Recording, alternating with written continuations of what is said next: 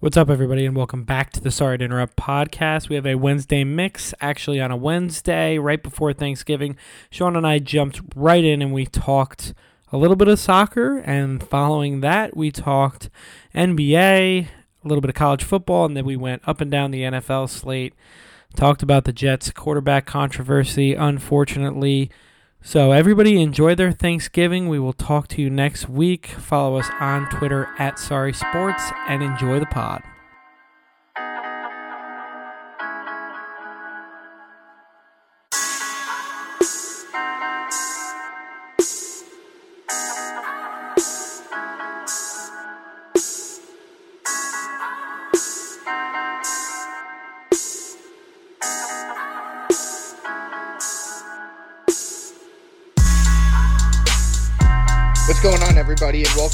Sorry to Interrupt podcast. We are here on the Wednesday before Thanksgiving, so happy Thanksgiving to everybody, and we're excited to do this pod. Tom, happy Thanksgiving, my man. How you doing tonight? Happy Thanksgiving to you, my friend. Uh, doing all right. We had a gorgeous day today. I took the day off, played a little golf. I had a feeling that was coming. oh, you know me too well. Yep. Played a little scramble with uh, my brother and my cousin and my friend. We kicked the shit out of them. There you go. You were able to uh, you were able to get yourself away from all the World Cup action because actually that's all we're going to talk today, right? Yeah, right. Good one. Um, yeah, no, there there has been some uh, some, I guess, interesting games. Um, Saudi Arabia beat um, Argentina with Messi, which is kind of unbelievable. Um, USA tied Wales, which was bullshit. Um, they should have won that game. I watched I watched a little bit of it, and whatever they called um, the penalty at the end kind of seemed fucking bullshit. I mean, they called basically called the block in the back that that, that wasn't called in the Jets game. Oh, so that's still a sore subject for you. Absolutely. Um, you know, outside of that, everything's pretty much happened uh, except Japan. Japan today beat Germany two to one. So those are the three interesting ones so far. You are really dialed in, much more so than me. It's on at work all day long, but I really haven't watched any of it. I just don't care. I just can't care.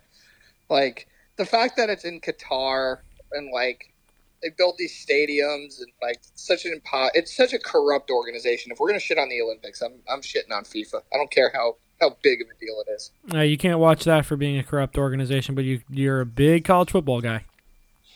I'm a big college football guy. Listen, they're not building these stadiums in fucking you know in in impoverished countries. No, they're not. But I mean, let's the uh, at least they're you know the most of these players are professional and they get paid to play, unlike student athletes. True, but the student athletes are now making bank off their own name, but we don't have to go into it. Yes, you can say it's hypocritical if you truly hate college football. I don't even Uh, hate college football. It's just people are going to say that, and I'm the voice right now of the people. Hey, maybe they weren't going to even bring it up. But hey, if you if World Cup is your thing, fucking, I hope you're having a blast with it. All kidding aside, I know it's a huge deal, and I know it's uh, I know it's captivating everybody right now. Yeah, the only thing I hate is they don't play it at the same time every year. It's weird. Well, they do, but they couldn't do it this year because because it went to Qatar. It's too hot to play that in summer. That's why they moved it to November. hmm But it's always it's always in like June, Summer, yeah. or July. Yeah. I just think a rule before we move on for any of these sporting things like the Olympics or uh, World Series, uh, what is it called? The World Baseball Classic or any of these global games. I just think that if you don't have the infrastructure pre built, that isn't like they're not going to be like deserted stadiums after, then you shouldn't get them. And if that means the United States has to host everything every year because Los Angeles alone has enough facilities to hold the Olympics, World Cup, um, World Baseball Classic, and whatever else all at once, then so be it. Well, yeah. In four years, it's going to be in North America. So there's going to be part of Canada, the United States, and in um, I know. and in uh, oh, and in South America too. So they're they're going to have They're they're, going to have having, uh, basically They're having games at the Meadowlands. I think so, right? And they're also Yes. doing. Uh, they're, there's going to be some in Texas. Uh, I think there's going to be some up in like Minnesota. So, yeah, there's going to be. That's that's good. Um, that Canada and the U.S. is getting games. But I agree with you. Like when they announced this 12 years ago, I guess it was because I was talking to my buddy about it, and and they announced in 2018 that was four years ago was going to be in Russia, and this year was going to be in Qatar. So it was like, wow, okay, we are really going for the jugular with making sure that politics has nothing to do with this. yeah, I mean, uh, can you be more obvious? No, Yeah. they uh, they don't care. Clearly not. Um, all right, let's uh, let's move on to some NBA. Kyrie is back, um, and it, it didn't matter. Kyrie, Kevin Durant, Ben Simmons played, and it did not matter. You guys lost to a very shorthanded Tobias Harris and a bunch of scrubs Sixers team. It was honestly one of the most like upset I've been as like in this iteration of the Nets. And when I speak of this iteration, I'm not even talking like just the Simmons era. I'm just talking the KD Kyrie era. Like there was no urgency in this game, none, other than Ben Simmons going back to Philly, and he is like the, ironically the one shining bright spot for the Nets of Yeah, late. he had a good game. playing really well, and he was really good against Memphis in the game they won. Um, but man, like they don't crash the boards. They make no effort to close out on defense. Joe Harris is I don't know what's happened to the guy. I know he's coming off of serious ankle surgery, but I mean he's not he's not knocking down shots. It, it, they just look like they have no interest in playing some of these games. And as I've told you over and over again, they are the they act like they are the most entitled team without ever having won anything with this roster construction. And I do love the fact that Simmons is doing what he's doing, and he's starting to show signs that he is the player that he once was, and he's getting back his confidence, and his back looks healthy, and he's playing back to backs. But you can't go out there and have a performance like that against Tobias Harris led, you know, Paul Reed, all these fucking guys, Thybulle. Like, I mean, Niang was just killing them from three. And I mean, yeah, they shot Korkmaz, they shot like fifty plus percent from three. and they were the easiest shots in the world, dude.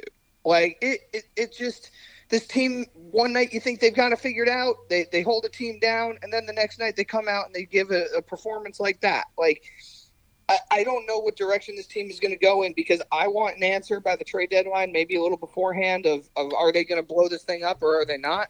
And what sucks, man, is I think by around that time they're going to be kind of what they are now, which is a 500 team, and you don't have your answer yet because you can talk yourself into if we add one more big, if we get one more wing, we're gonna we're gonna contend for a championship. We we should have learned that lesson last year, we didn't. Yeah, I don't think this team's going anywhere. To be honest with you, I think you're just going to be perpetually disappointed all season. Um, you guys will you guys will find your way into the playoffs. Probably sneak out of the play-in game, but I mean, second round out is is where I'm seeing you guys. Yeah, because unlike the West, the East is pretty solidified, at least at the top, right? I mean, I think Philly's in a similar situation. They're hurt, but you you still want to see Harden, Maxey, and Embiid play together on a more consistent basis. Remember, a couple weeks ago we talked about how Harden and Embiid weren't looking that good together. Um, but you know what Boston is, you know what Milwaukee is, and I don't think that when you just take those two teams, anybody's better than those two teams. No, it, it's it's them and then everybody else. I mean, the Cavs I feel like are in a kind of a second tier class of their own, and then it just drops down. I mean, the standings in the Eastern Conference just kind of make you shake your head. You know who the four seed is right now and who the five seed is, right? Isn't it like Indiana and Washington or something Indiana like and Washington, exactly yeah. that. And the Nets and the Knicks are currently in the play-in right now at 10 and 9. Yeah, the Nets are the Nets are going to win tonight against again another shorthanded team. They've really gotten lucky. I mean, Memphis Oh, yeah. the other night didn't have Morant, Triple J, or Bane. Obviously, I mentioned what last night's draw against the Sixers was, and tonight the um, the Raptors didn't play VanVleet, uh, Siakam, or Barnes. So, like you're you got to get right. But the fact that you're even letting teams hang around and or win like Philly did last night really is indicative of the fact that this team just has this on off switch, and I think it's just a matter of time before Kevin Durant just decides I'm fucking tired of having to tell guys to lock in. They don't want to lock in, and I'm tired of screaming at them to do it. Yeah, and you could see the fatigue last night. I mean, he only had 20 points. Um, he, he didn't look great, and I, I just think he's trying to pull a lot of this team's weight. Um, and again, like this on off switch thing, it's like you guys, again, I, I know Kyrie has a ring, and I know KD has two, but they, that wasn't on this team. They haven't won in a while, and they're acting like they, you know, went to the Eastern Conference Finals last year or something. Well, that's how it's been, man. I mean, and that's the thing is, you know, Bill Simmons talks about on his pod all the time, right? Like Kyrie Irving everybody talks about the 2016 finals. That was over six years ago now. I mean, Kevin Durant's last finals was the 2018 finals. We're, yeah, that's I mean, over four years ago now.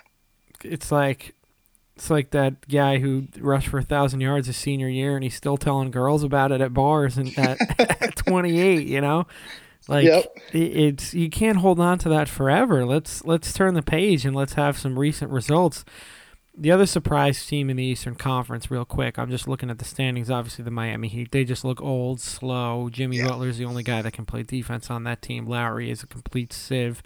Uh, the Toronto Raptors robbed the Heat blind. Uh, maybe Jimmy Butler isn't on this team. I don't know. Uh, as a Knicks fan, I'd I'd be interested in bringing him in if the deal's right. Um, but Jimmy Butler going from a near 500 team to another near 500 team doesn't sound like something he'd want to do. Um, outside of that, I'm surprised to see Indiana and the Wizards where they are. Um, and then the rest is kind of chalky.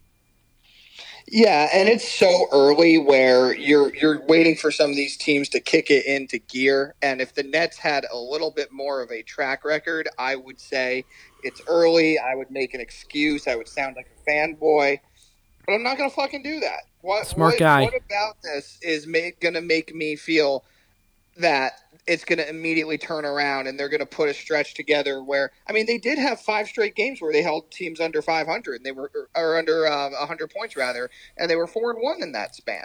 But then all of a sudden after that it's like you give up 150 to the Kings that we mentioned last week and you're letting this like you know the the JV version of the of the 76ers score well over 100 against you like you're you're not keeping this stretch together. I know you have to reintegrate Kyrie and find whatever role he's going to have. And you got to try these different lineups. And, you know, Seth Curry isn't going to play every night because of his offseason surgery. And TJ Warren's not back. But at some point, the excuses have to go out the window. There's enough talent on this team to win basketball games, even when they're not 100% fluid with their rotations.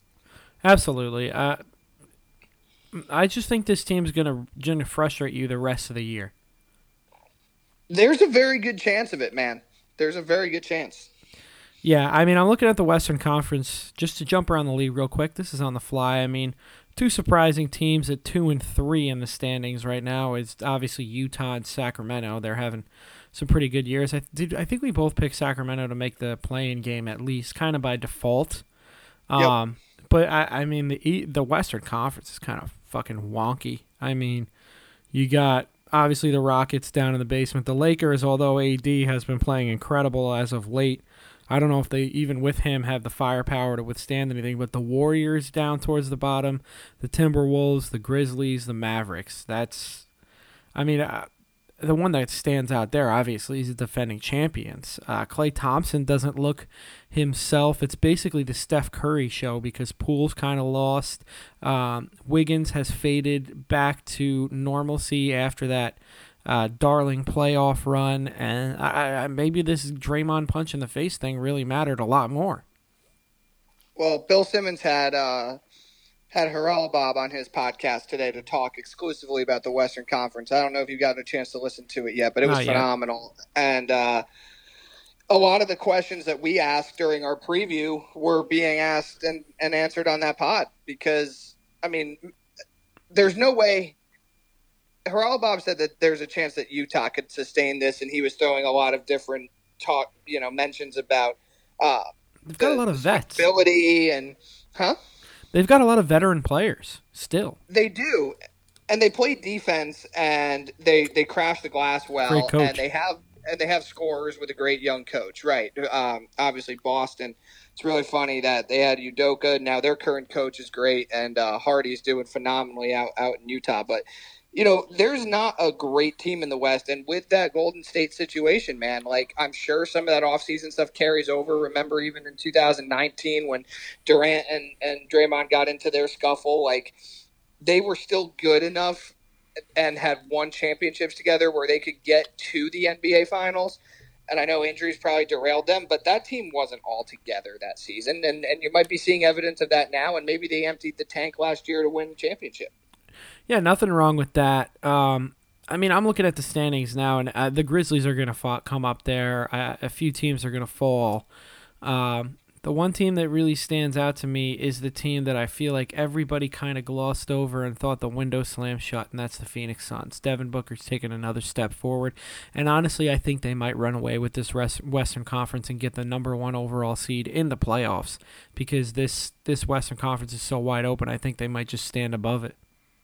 Yeah, and I still wouldn't pick him to do anything in the postseason. No, not at all. I mean, yeah let's see Booker's playoff resume before Chris Paul got there, and let's see Chris Paul's playoff res- playoff resume total.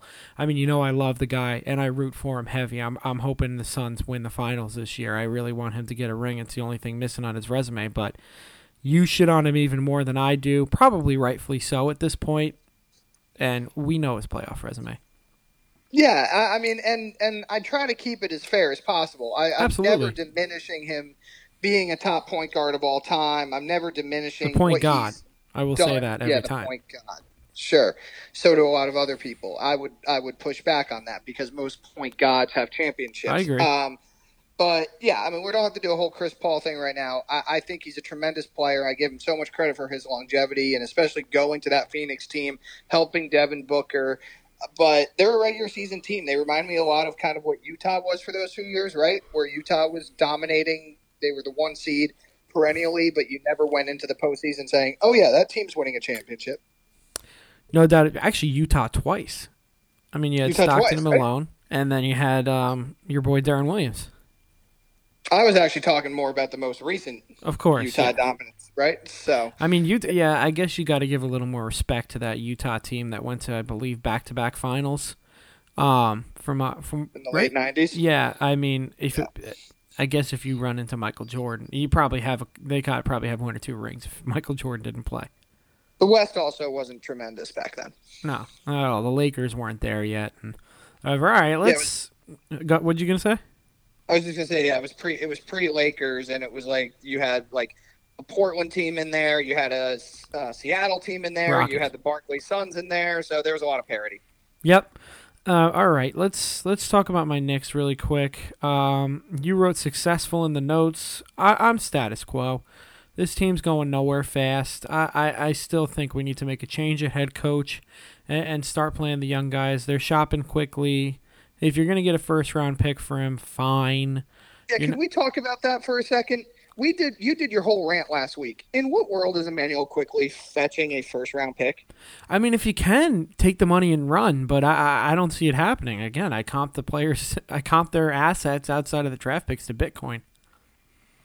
Yeah, no, I think more so to FTX. But yeah, yeah it was. Yeah. Uh, it was it, it's a, it's so funny and when i see something like that i'm like well are you really wishful thinking or are you just saying that out of out of nowhere because oh, that's just if you believe that, is... that you're going to be able to get a first round pick for him, I mean, come on. Well, that's just classic Knicks, though, right? I think they're a playoff team when they clearly don't have the, the talent to be a playoff team. They overvalue everything, a la the New York Yankees. Right, and then don't play those guys, a la the New York Yankees. parallels, my friend, parallels. Um, but you gotta be happy. I mean, a three and two road trip out west is is pretty decent. I know in the long term, but that's you made your you did your full rant, and they and they won some good games. Yeah, I, I appreciate that. They're not going to be the worst team in the league, but Sean, I mean, we're going to look up, and the Knicks are either going to squeak into a play-in game, or they're going to be the 11 seed, 12 seed on the outside looking in. They're going to have between the seventh and the 12th pick, and they're going to pick the wrong guy as usual. I think it's so interesting that both of our teams, like we talk about them every week, after another three, four, five game sample size, and we still are like so underwhelmed by Yep. the status quo. Yeah, they they they both suck. I mean, at, least at least I feel like your team has hope involved. Just because I mean, shit, shit Kevin Durant's on your team. I know. So uh, the Knicks, it's just just status quo since I don't know the late '90s. I know, man. It, I do, I do feel for you, but I, I think there's going to be a major shakeup at some point, somehow, some way. Yeah, what's that gonna this do? not going to be the team. I don't know, but at least it'll give us something to talk about. That's not the status quo. Good point. All right. Um, let's move on to college football, Tom. I know this week we went into it not thinking it was going to be all that exciting, but uh, turned out it really was. Yeah, some closer games than we expected. Georgia squeaks by against Kentucky, sixteen to six. Not a very strong win, but they keep it rolling. I will say this: they absolutely dominated that game. That's one of those games where you had to watch it, to, or else you would think that sixteen to six was really close. They completely No, their defense. Yeah. outclassed Kentucky. Yeah. Moving on to the next game, Ohio beats Maryland 43 to 30. That game, I mean, whatever. Ohio State, excuse me. Uh, Michigan beats Illinois. They are up to number three, 19 to 17. I think TCU is better, especially with their win barely against Baylor, but that was in Baylor, and Baylor's a much better team than Illinois, in my opinion. Well, both of those games kind of paralleled each other. You had the TCU crazy finish where they did a running play with no timeouts to set up this like emergency field goal that they drilled. They were down 28 to 10 heading into the fourth. Duggan, by the way, he should get some Heisman votes. Uh, and then Michigan, like 10 minutes later, needs a field goal to as the time expires to, to beat Illinois. It was it was pretty crazy thinking that both those games were not going to be all that close. Yeah, we thought they both were going to be blowouts, but they held down the fort. USC beats UCLA barely. Um, they're up to number five, but that's still a ranked team. I like that win a lot. It, it was a great game. I don't know if you watched any of it, but it was a phenomenal game. I mean, uh, Thompson Robinson for UCLA was making plays all over the all over the field, but I mean, dude, your boy Caleb Williams, who's going to win the Heisman. I, I can't imagine a world in which he doesn't. I, he's a cheat code. He is an absolute cheat code, and he has passed Bryce. I think, even though he's not going to be drafted this year, I think he's passed Bryce as the best quarterback in the, in America.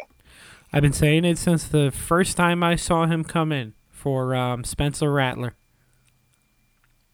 You were early on the Caleb Williams hype train, my friend. I got to give you a lot of credit for that. You know I can pick the prospects. Oh, sure. Next game is LSU UAB. We don't really care about this game. They win what forty-one to ten. Um, thanks for showing up, UAB. Yeah. Hey, hey, good job by LSU not having a letdown game. Yeah, that one would have been an all-timer. Uh, Clemson beats Miami. I didn't even know Miami was playing football this year. Honestly, They're so bad. forty to ten. My friends were trying to become Miami fans last year, and I said nope. If I pick any team, it's USC. I'm smart. You made the right call. of that. Um, Alabama beats Austin Peavy 34 to 30. Yep. Good shutout. Move on. Iron Bowl this week. South Carolina beats Tennessee. Jesus Christ. 63 to 33. Oh, this wasn't just a beat. This was an absolute beat down.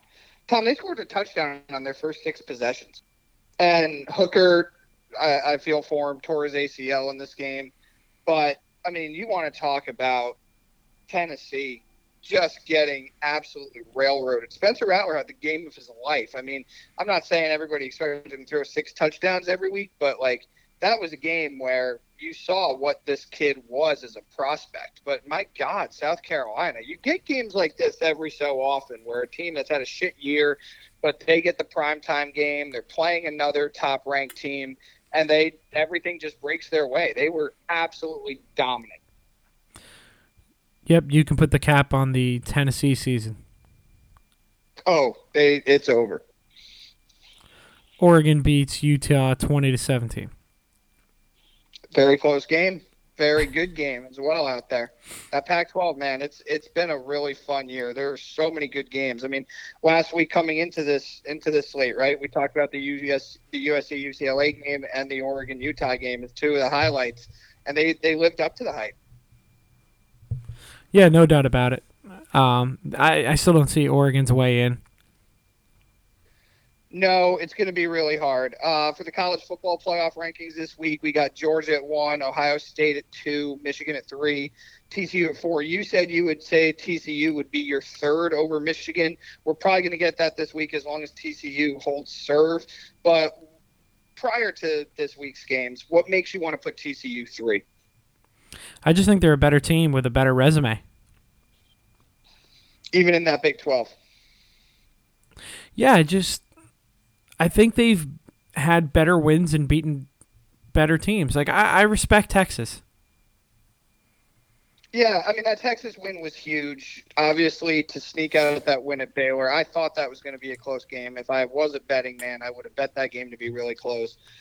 The Kansas State win, you know, yeah, they they've had some impressive wins. I think Michigan leaves a little to be desired on offense, but they're just so good defensively. But I think you're going to get your wish. Like I said, as long as TCU wins this week, Ohio State, Michigan, one of those teams is losing on Saturday, man. Yeah, how you handicapping that game? I gotta say Ohio State because they're home. I think they'll be favored by seven and a half. I don't think they're going to lose to Michigan two years in a row. No, especially with this year being home. Yeah, no doubt about it. All right, well, we just talked about that game. We have Georgia Tech at Georgia. That's a blowout. This is a blood, yeah, bloodbath game. Iowa State at TCU. I think this one's a blowout as well. It's at home. Not sniff, not sniffing upset. No. Okay. Not at home. Okay. Notre Dame at USC. Trojans are gonna roll. You a little nervous at all? No, not even a little. Notre, Notre Dame's at thirteen. They've been Don't good, care. man. Not at not when USC's at home. Not at the Coliseum. Marcus house that OJ built. doing a Good job coaching. Okay, I You just- agree with you. I think USC wins, but I do think it's going to be closer than you're giving it credit for. I mean, I think it'll be a, a touchdown game, but Okay, I thought you said blowout. no, no, no. I'm not worried about a loss though. Okay, LSU at Texas A&M. and M pulls a huge upset at home. You're calling it. You're calling this? Well, that's what you said, right? No, I said any chance that they do. I, I'm not calling it. I think Oh, LSU blanked out wins there. handedly. No, LSU's going to win. Their defensive line's too good. South Carolina at Clemson. Any carryover from South Carolina's dominant win over Tennessee? I feel like we're not giving this enough credit. This is the Battle of South Carolina. Yeah, it is. So how do you see it? Clemson. And then the Iron Bowl, Auburn at Alabama. Bama's going to beat the shit out of them. I think so too, especially in Tuscaloosa. Auburn's been a really bad team. Um, Tennessee at Vanderbilt, that game should be easy, but we do have Oregon at Oregon State. Oregon State sneakily at number 22, Oregon's at 10. I think this is preserving a potential Rose Bowl opportunity, but I still think Oregon wins this game. But unfortunately, their college football playoff hopes are gone. They are. There is a there is a roadmap, and this is the biggest week of the year for Alabama. If they can win, South Carolina can upset, Texas A&M can upset, and Notre Dame can upset, and one of Michigan and Ohio State. We know one of them are going to lose. I I think you guys could get in. There is a roadmap. It's a very long roadmap. and It was kind. It's kind of like what my drive was from Connecticut to Texas. It's not easy, and it's not ever. You know, it's not happening in like a day. Um, but eh, listen, man, I if A and M beats LSU and then LSU loses to Georgia, which I think we expect to happen, then yeah, that's three losses. They're out. Um, USC, I don't know how. I don't know how good the committee would think they are if they have two losses on their belt compared to Alabama. Yeah, no, the SEC always gets favored. We know that. We know that, and you know, we I I'm gonna say that Alabama is not getting it. I think too many things have to break, and I don't think they will. I don't think so either, but there is a chance. There is a chance. You know, I'm hoping for all of these different scenarios, but don't see it happening. But it should be a fun week. The rivalry week prior to the conference championships are always pretty fun in college football. I enjoy them anyway. Michigan State at Penn State. I don't really care. No, Penn State's at 11. I mean, they're they're they're not playing in a in a Big Ten championship game. I mean, it's, it's you got to suck for them because they've had a really good year, but they play in the same Big Ten division as Ohio State and Michigan. So it's just like, ah, fuck us. Finally, I believe this is called the Apple Cup. There you go. Wow, look at me. Washington at Washington State. I don't really care. I don't either. Washington sitting at 12. Maybe this puts them in the top 10 with some upsets. Doesn't really matter. Has no implications. All right, let's talk NFL. All right, so let's talk about your Giants, my friend. Uh, it's going to be a tough week for both of us, most likely a lot tougher for me. Uh, let's get this out of the way. Um, just a bad loss to a Detroit team. Yeah, it was a shit loss. I, I should have seen it coming, um, but you know, I was I was feeling rather bullish about what this team's doing and hoping to get I to agree. eight two before yeah before the before the Dallas game. But hey, listen, I mean they they did, couldn't score a lot of points. Obviously, uh, Jones had two turnovers, two bad interceptions. Uh, he hadn't turned the ball over in his last six games, so he was kind of due for it. The defense wasn't getting off the field. They were committing penalties on both sides of the ball. Graham Gano missed two extra points. And um, it was kind of one of those classic games where a team that was probably playing, wasn't probably, a team that was playing way above what they actually are supposed to be, um, kind of turned into what they were supposed to be. And I got to say, that Detroit team doesn't suck, man. They, they really don't suck. I mean, they're they're still in the playoff hunt, dude, and we are going to have some real egg on our face if they make the playoffs because the Packers are not going to make the playoffs, barring a miracle. Didn't even consider that. And I looked Uh, at their schedule today, and I looked at the Packers' schedule, and things are not looking good for us, Sean. Let me just tell you that. Oh, I don't want to. I don't want to do this again. I feel like I was already. I apologize to him. I don't want to do this again, man. I don't know how you deal with it. It's tough. It's a tough scene. He's not going to be there tomorrow, um, which could be good, could be bad. Because if the Giants beat the Cowboys, that's always enjoyable um, on Thanksgiving.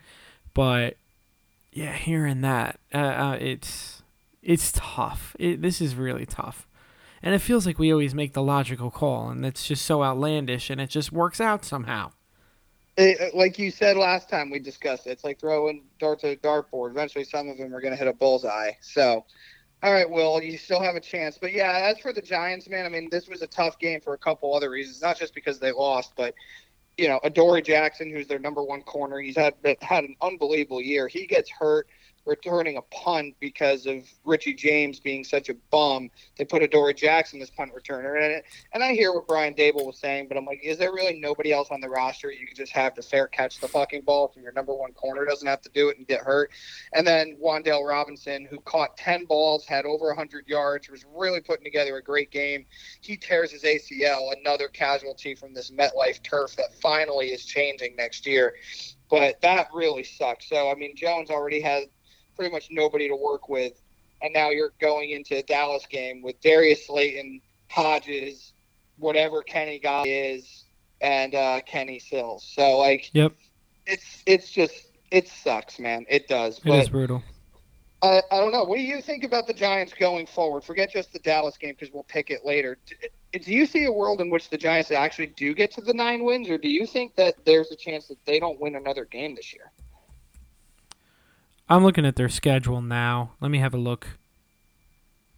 So they're at Dallas, home versus Washington, I think. Then then home versus Philly, at Washington again, home versus Indy, at Minnesota, at Philly. I hate to say it, I really only see like two more wins. split with Washington and then maybe the Indy game. Exactly what I was thinking. Yeah. I mean, Yeah. nine gets you in, so I'm, Yeah, I'm cool 100%. with that. But I'm I'm wondering because I'm looking at it too, and I'm like, well, shit, this Washington team's playing well. Indianapolis doesn't look like they're the complete walkover that they were. Minnesota's better. Philly's a lot better. I, I'm not going to say they're not going to win another game. They might stumble into one or two. I didn't think they'd win some of the games they won anyway, but like, I don't know, man. This team is decimated on defense and on offense. The injury bug has murdered them. I mean, their offense has sucked all year, but they've really taken a lot of hits on the defensive side. I still think you guys can snatch one out of the two, and you're going to beat the Colts. It'll be ugly, I but you'll beat so. them. And that's fine. I'll take the ugly wins. I mean, I think at this point, if you if if they were still as healthy as they've been, I would say that there's a they, they it would be a disappointment, a big disappointment if they didn't get in. But after that Detroit game and losing Robinson and losing Adoree Jackson, you know, part of me is just like I just don't know how how much more an already untalented team that's getting this done with smoke and mirrors can can take before eventually you're, you're the team that you know loses their last seven eight games and are out. I just can't see them losing out. I can't. I hope you're right, man. I hope you're right. I don't even want to discuss it. I really don't think it's going to happen. Okay. Well, you're you, listen. I I'm I'm buying into whatever you're selling me right now because I, I need something, man. Because that Detroit game, forget just the, the the score. It felt like you know everything everything that was riding high just completely came crashing down. But this podcast is not about the Giants. We'll do our pick for tomorrow's game by the time people hear this podcast. Today's Yeah, let's talk about the Titans. Dallas, but yeah, we're not going to talk about the Titans right now. Tom, you gave a great Knicks rant last week, but I, I, I don't know if you're going to rant. I don't know what you're going to do, but the floor is all yours. We have to talk about not only the Patriots Jets game, but obviously the repercussions that have come the several days afterwards. So, my friend, the floor is yours. I don't really want to talk about this at all. Um, well, too bad. we are a quarterback away. As the Jets, we are a quarterback away. Um, Zach Wilson is not the guy. I have had my reservations. All those reservations came true. Um, you've talked me off the ledge multiple times, but the attitude is just a killer. Let's talk about the game first. Incredible performance by the defense. Zero out of the offense, only to the fault of Zach Wilson. Um, I mean, honestly, I don't care that we lost that game ten to three. If you're only going to put up three points, you don't deserve to win. So that's the way I see it. Even on the missed call, um, I mean, look, that game broke my heart. It broke my spirit. Um, I don't know what else to say about that. I'm I'm trying to figure out the words right now. I'm kind of sad. Uh, the Jets need a quarterback, dude. Zach Wilson isn't the guy.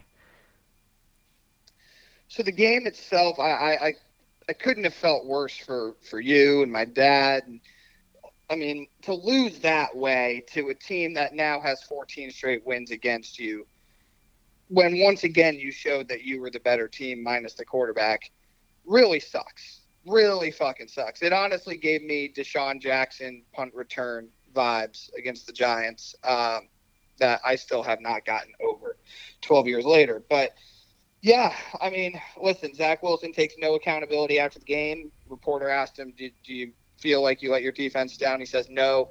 Garrett Wilson sounds off in the locker room talking about how sorry the offense was and how the there's there's no accountability and they're not helping the receivers, they're not trusting the receivers. And Tom, I want to get into the bigger picture part of this because you don't have a quarterback, and I've tried to talk you off the ledge, but you know everything this week to me seems like whether it's we're seeing it flash before our eyes or he gets another shot. I think we're seeing another another version of Sam Darnold. But the problem is, is unlike Sam Darnold and shit, if you even want to comp Daniel Jones, you know those were bad teams where the alternative option at quarterback wasn't really an option. You had to find out what this kid is, what this top draft pick is. You can't do that on this team. This team's too fucking good otherwise. Yeah, I mean it's that's a different situation because we have all the tools, we have all the weapons, like you just said. We need a quarterback in here. We need one now. Uh, we're not going to be in the lottery, I guess you would say, for these top quarterbacks. Not to mention those guys aren't ready, and we have a ready-made winning team. We need to go out and get a guy because Zach Wilson ain't it. And I know he apologized today. I don't give a fuck. He's acted cocky a, a bunch of other adjectives that I'm too sad and too tired to even Entitled. throw out there. Entitled, another good one. Since he stepped in the building, I mean, and this just shows the rest of the NFL how he's acted. And I've excused it. I've called him my sweet prince. I will always call Sam Darnold my baby boy. Zach Wilson, you are not my sweet prince. You can fuck right off. Mike White, we're going to ride with you this week. I'm going to pick the Jets this week. I'm already telling you that. But we need a quarterback coming forward to the offseason. I'm looking at Jimmy Garoppolo, Derek Carr, Kirk Cousins. I mean, eh, I'm getting desperate. Well, here's what I really like about this from the outside fan, right?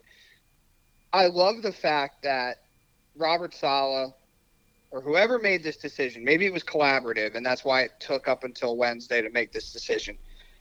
He couldn't go into the locker room after the way you lost last week and say, Yeah, we're riding with Zach Wilson.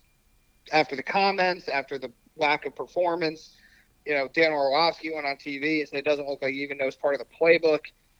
This team has overachieved, has maybe properly achieved all year there's legitimate talent on this team where, especially the way the league has been this year, man, you're the better team. The Jets are the better team than a lot of the teams they play against every week.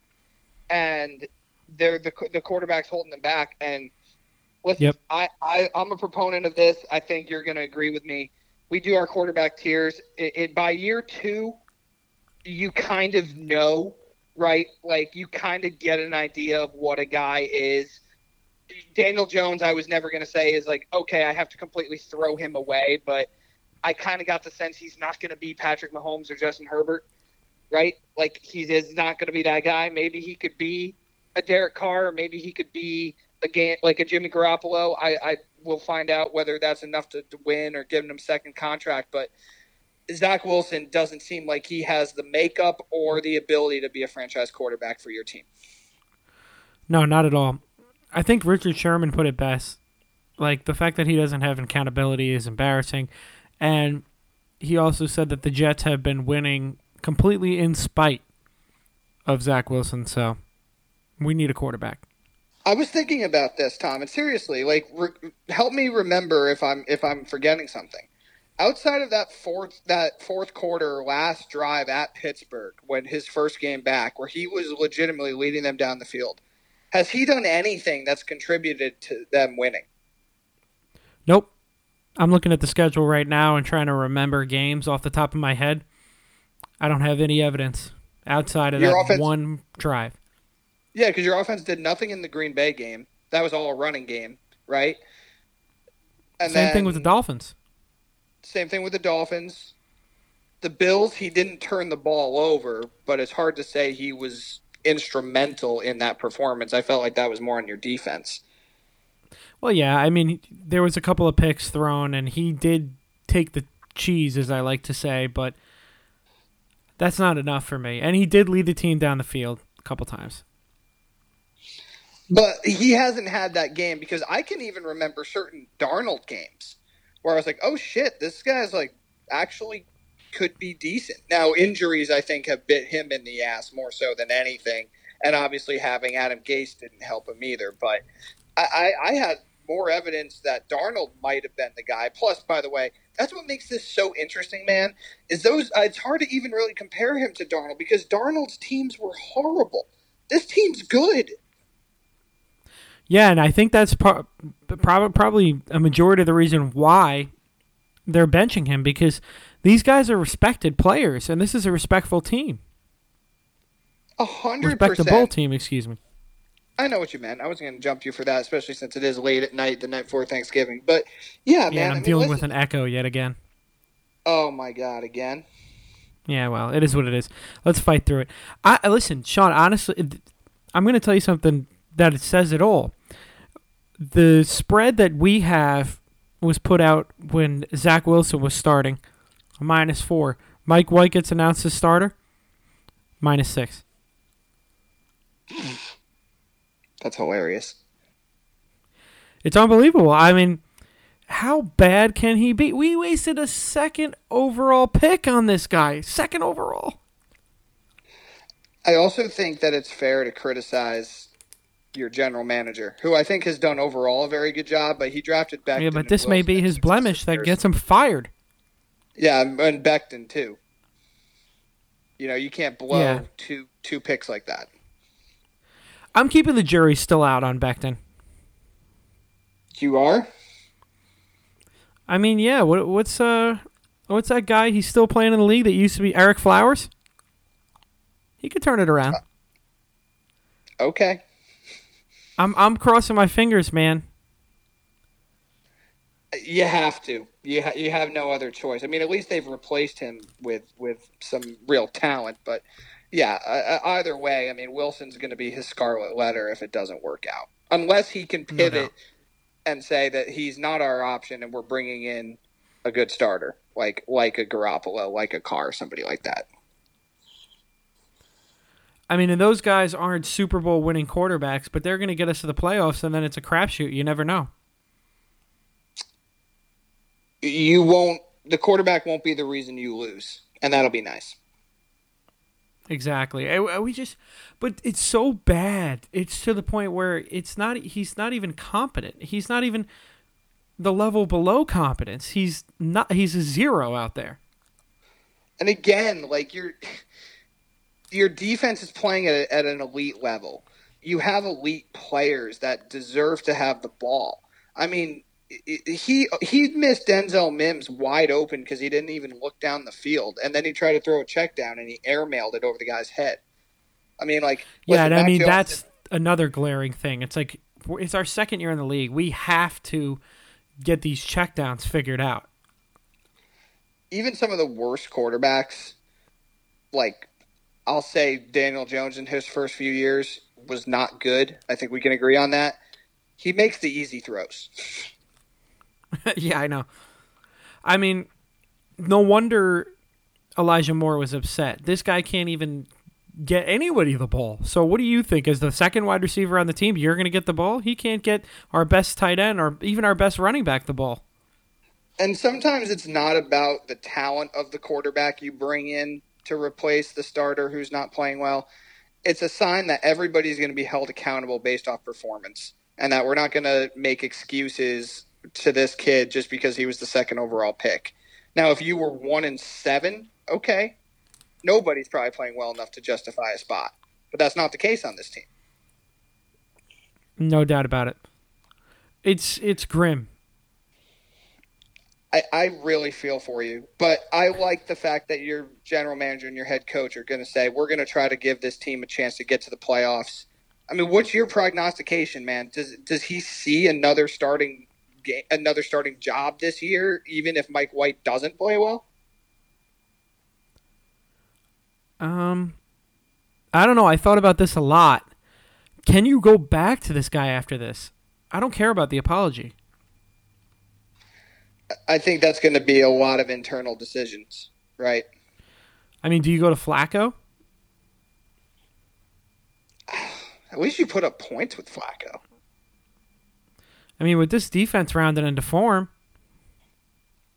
Right. it might be Like, can- Flacco's time. Can he make one or two more plays a game that that Wilson can't? I think so. I think he mean, can make a lot point- more. I mean, Yeah, listen, this- the guy is a statue in the pocket, and he throws the ball away the second he even sees a defensive player's jersey. But he gets the ball to players, and he can hit checkdowns. Right, and you have playmakers who, if you just run some wide receiver screens to Wilson and Moore, or you know, actually run the ball with Robinson and, and Michael Carter, like he can he can succeed enough. And Zach Wilson has to learn from this. I mean, you're going to find out one thing: he's either going to come back from this and play well and have respect from that room, and it'll be a teaching lesson for him, or he's a punk and he's no good and he's not getting better and he's off the team. So I guess you're saying he's he's going to play. I think he'll be back in the starting lineup at some point. Well, if he shows out of practice, maybe this will be the best thing for him. And only time will tell on that, my man. That's my only saving grace. Well, especially with this echo going on on your end, I feel bad. You have to hear my voice twice. I don't even like hearing my voice once. Um, let's move well, on. no, it's not an Titans. echo for you, just for me. So I hear myself talk, and then I have to pause. Oh, you have to. You hear yourself talk. I thought you had. I thought you heard me twice. No, that's not that bad. I would I would have told you we have to do this another night. That's that's very nice. That's very kind of you. Um, honestly, I might agree. All right, uh, moving on. Titans beat the Packers 27-17 on Thursday Night Football. Um, yeah, the Packers are done. Aaron Rodgers playing with a broken thumb. Uh, he was bad in this game, and the Titans.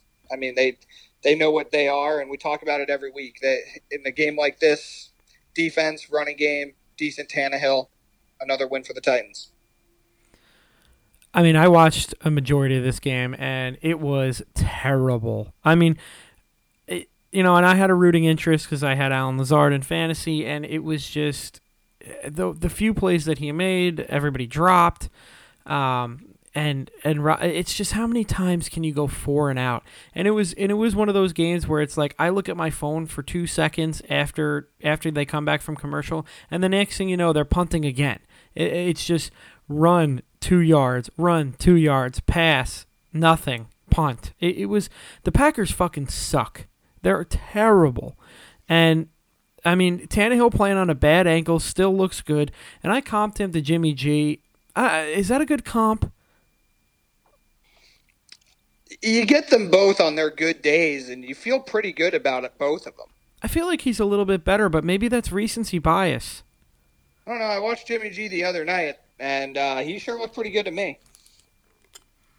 Yeah, you know what? I'm I was right with the Spider-Man meme. They are the same player, but Tannehill was throwing threw a, a couple of really really good balls there, especially the touchdown that he threw to the tight end. Um, and I mean, Vrabel, I just I love him. I I would love if he was the coach of the Jets. He probably would have fist fought Zach Wilson. He's a great coach, and I I love teams that know exactly what they are. And when we get to the Monday night game, I definitely am going to kind of gush over the 49ers a little bit cuz I was I was actually I was writing notes during that game cuz I was like I got to make sure I mention this for the pod. But I just love teams that know what they are. The Titans 100% know what they are, man. And and they they're not going to blow teams out and we know that they're going to have trouble coming back in games that they get behind early, but I think if they play their brand of football, they're more comfortable with whatever version of, of a team they are than a lot of other teams in this league. Yeah, uh, they're gonna they're gonna be a tough out in the playoffs, especially when it gets cold and Derrick Henry is bearing down on your linebackers and your safeties. That's gonna suck. Right. I mean, the, you think about last year, they were the number one seed in the AFC. They lost because Ryan Tannehill threw four interceptions against Cincinnati. Yep, I don't see that happening again. I don't. I don't either. Um, we talked about the Packers. They blow. Their season's done. Um, Falcons Bears. The Falcons ended up winning this game. Twenty. By the way, real quick, Oh yeah. I'm sure. sorry to interrupt you. Did you see that uh, Aaron Rodgers? He said that he has a broken thumb. Yeah, yeah, he said that today. I mean, I, it's looked like it's cost him. I, I think he deserves the benefit of the doubt, right? Like, can we? I do. Uh, he's not Russell Wilson, where if they win, he's 100% healthy, and then if they lose, he's got all these ailments. I, I, I do believe him. Yeah, I He's do wacky, too. But I, I don't see him lying about that. and and he has been wearing that splint on his thumb for you know pretty much all season. So I think I think he deserves the benefit of the doubt. Regardless, though, he's been awful, and his body language sucks, and that team is just. I don't know what's going to happen at the end of this year, man. I don't know if he retires. I don't know if he actually does, if they do trade him, but something's broken over there in, in Green Bay. But uh, the Bears did lose to the Falcons 27 24, and Justin Fields, he had another impressive game, but he got hurt, man. And sounds like he's going to try to play against your Jets, but he's got a dislocated uh, non throwing shoulder. Yeah, I mean that's kind of the cost of when you're running all over the place. I looked at the leading rushers today just because I was curious. You know, he's top five in the NFL in rushing. I did not. Can I ask you if Josh Allen is also in that category? Not even close. Okay. He runs Not a lot, even too. close. He runs a lot too for ten yards. Justin Fields is putting up fucking 120 yard games. Yeah, it's it's it's video game shit with him. Um, speaking about that, Cordarrelle Patterson, another touchdown kick return run. I mean, this guy, he's got his career now. He's one of the most like special, non talked about guys I think in the league. Yeah, I mean, it took him a long time to figure it out. You remember him in uh, Minnesota, and then he became the the excellent kick returner in New England. Up here's Soy. Um, oh, there he is. I You to guess I gotta go put I gotta go put the washing machine back on. This fucking cat. um, yeah. Um, uh, but I mean, they turned him into a running back. He was a wide receiver in Atlanta, and now he is just electric. And he's and it's pretty late in his career. Yep, and and they use him well. They use him out of the backfield. They they throw him a lot of screens. They'll get him involved down the field, and obviously we know what he does in the special teams game. Um, for the Bears, I mean, listen, they they, they gutted their defense by getting rid of of uh, Roquan Smith, and you can see that is very easy. Even a terrible Atlanta team, I mean, who only put up 15 points in Carolina. Uh, they were able to move on down the field. Mariota, boy, is he another one of those guys, isn't he, man? Where he can look so inept one week and then come back and be like, you know, this guy's not half bad. Hey, I'll take him on the Jets right now. I think any quarterback. I'm gonna say something- I'm gonna say something crazy in a, in a few seconds, and and it's it's gonna be very true for me, but it's gonna be crazy. But before we move on, yeah, I am looking at the rushing leaders: Derrick Henry at 10-10, Saquon, your boy, at 950, Josh Jacobs and Nick Chubb in the 930s, and then Justin Fields at 834. I've scrolled all the way down to the bottom. Josh Allen is not even close. That's Just to crazy Just to, to put it in think about. ass in that game, and I'm, and he went back to what he's done in the past. He was not moving. He was not running forward. He was trying to be way too shifty, and there were a lot of two and three yard losses.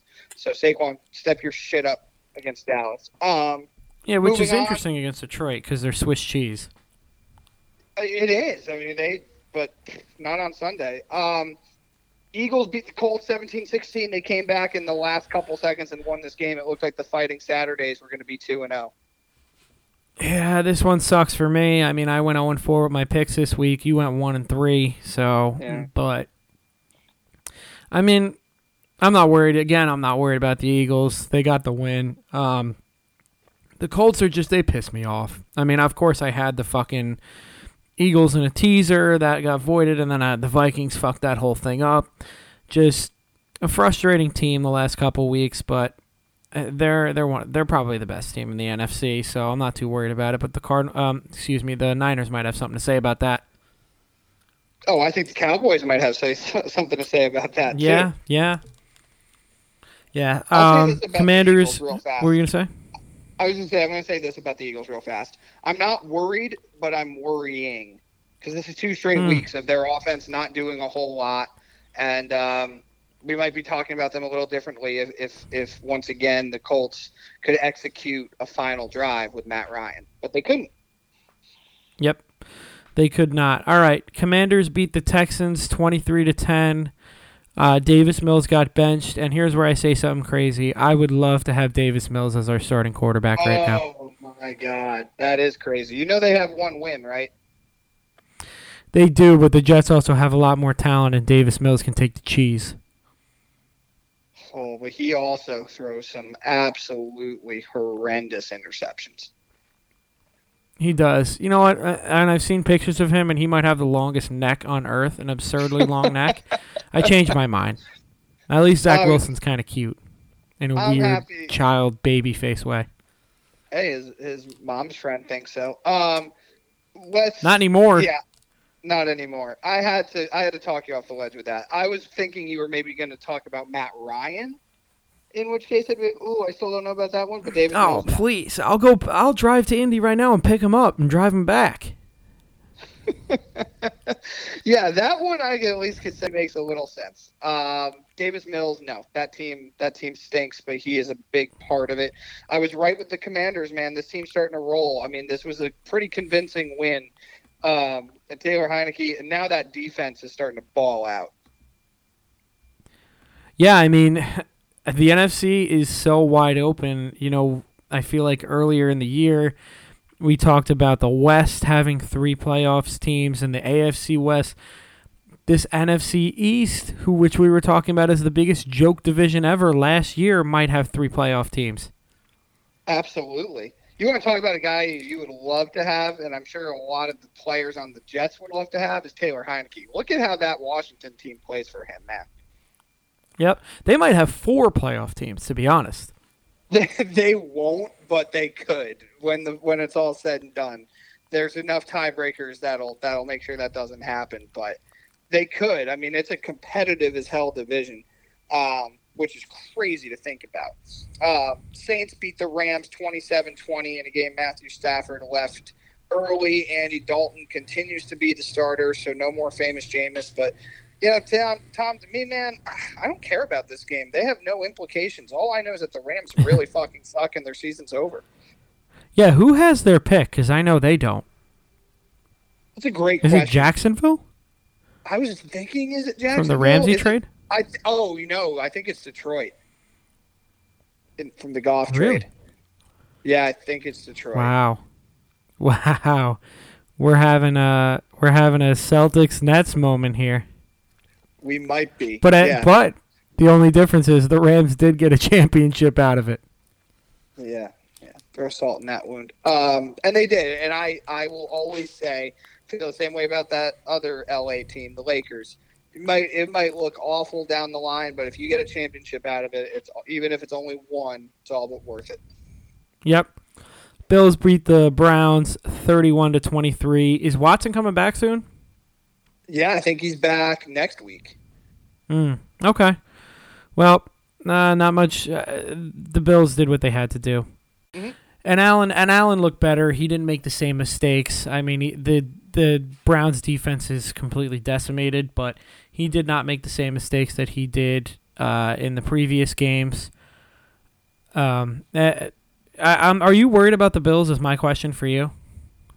I'm not worried about the Bills at all. Um, I think this was a game that you know they started a little slow, and and Cleveland with Brissett, this has kind of been what they've been. They have games where they get absolutely blown out, and most other games they're in. Some of them they win, um, but no, I mean, listen, they they you saw that conversation between McDermott and um, and Stefon Diggs right around the half, and after Diggs went off and, and they found their rhythm again. I mean, I think tomorrow's going to be an interesting game, but I, I'm not at all concerned with Buffalo. I still think Kansas City's the class of that conference, and these two are on a collision course. Yeah, the Chiefs, especially Mahomes, really showed us something this week as well. Um, Ravens beat the Panthers thirteen to three. I, I am a little concerned about the Ravens' offense. I will say um, they haven't been scoring a lot of points this year, and they're going to need it in the playoffs. Um, and I just don't see it out of Lamar this year. I mean, I know he got off to the hot start, but he hasn't been really much else since. He has no wide receivers. That's his problem. Is that that receiving corps really does suck. And I mean, they they their defense is elite. And that, that I feel pretty good about saying. They got Pro Bowlers in the secondary and the linebackers. They rush the passer. Uh, they're good on the interior defensive line. They play the running game real well. Uh, we finally are done with the Baker Mayfield experiment, and uh, the Panthers are going to start your former baby boy on Sunday. But the Ravens, I don't know, man. Like, do they, for as much talent as they have, do you think that they're the most, they win the most unimpressive games every week? Yeah, no doubt about it. I mean, Harbaugh always figures out a way to get a win, but it's you don't want to watch that game. Um, and they just lost Bateman as well, who was their number one wide receiver. So you're talking about a slim wide receiver corps. They they just got a little bit slimmer. I mean, DeSean Jackson is playing, actually playing for this team. I know, and it's crazy that he's the one of the former I guess, most recent class of wide receivers to class out because you would think a burner like that would be the one that would be out of the league quickest. You would think a guy like I don't know, Anquan Boldin or something would be hanging around forever. A guy who just runs the same route every single time and puts his hands up, but Jackson's still playing football. Well, he hasn't had that one debilitating injury. Yeah, he's he's yeah. stayed pretty healthy his whole career. Yeah, he's had, you know, hamstrings and knees and backs, but never that never the Achilles like Boldin had or that uh, Dez Bryant had, right? Or those major ACL. So it's it's a little easier for him, and because he's been around the block, he can pretty much get into an offense. But the fact that they're going to now rely on him is that's not a good sign if you're Baltimore. I, I'll say this: they're a playoff team, but I don't think they're going very far. No, they just have zero offensive weapons. I mean. I don't know what the deal is with Dobbins. I know he's on the IR, and I don't know if he's eligible to come back. But Gus Edwards, their backup running back, is dinged up, and then you have a, a mix of Kenyan Drake and some other guys there. And, and if Duvernay is your best wide receiver, you, got to do better. Honestly, Lamar and Andrews is hurt too. Yeah, no, this is going to be all Lamar. And but shit, man, with that defense, maybe that's all he needs. Maybe he just needs to make a few plays, and and they'll win. Yeah, if he could do it with his legs and, and just have Andrews and and dump off to the running backs, uh, maybe he'll be able to figure it out. I don't see it as a Super Bowl winning formula, but I, I don't know. It depends on their seeding. Maybe they could win one game in the playoffs. Yeah, I don't think they're in the same class. I mean, I thought a few years ago they were, maybe even into last year, but they're not in the same class as those other. Especially when you look at the Bills and Chiefs, particularly the Chiefs, they're just not. They're not anywhere near there, but they are respectable. I mean, let me ask you this: I mean, we're eventually going to get to the point where we're just going to talk about after we review all these games, the best team in the AFC, NFC, and, and kind of pick at this Thanksgiving mark. But I mean, honestly, would you rather? Do you feel more confidence in the Titans or the Ravens right now? I personally feel more confident in the Titans. I, I, I agree with you.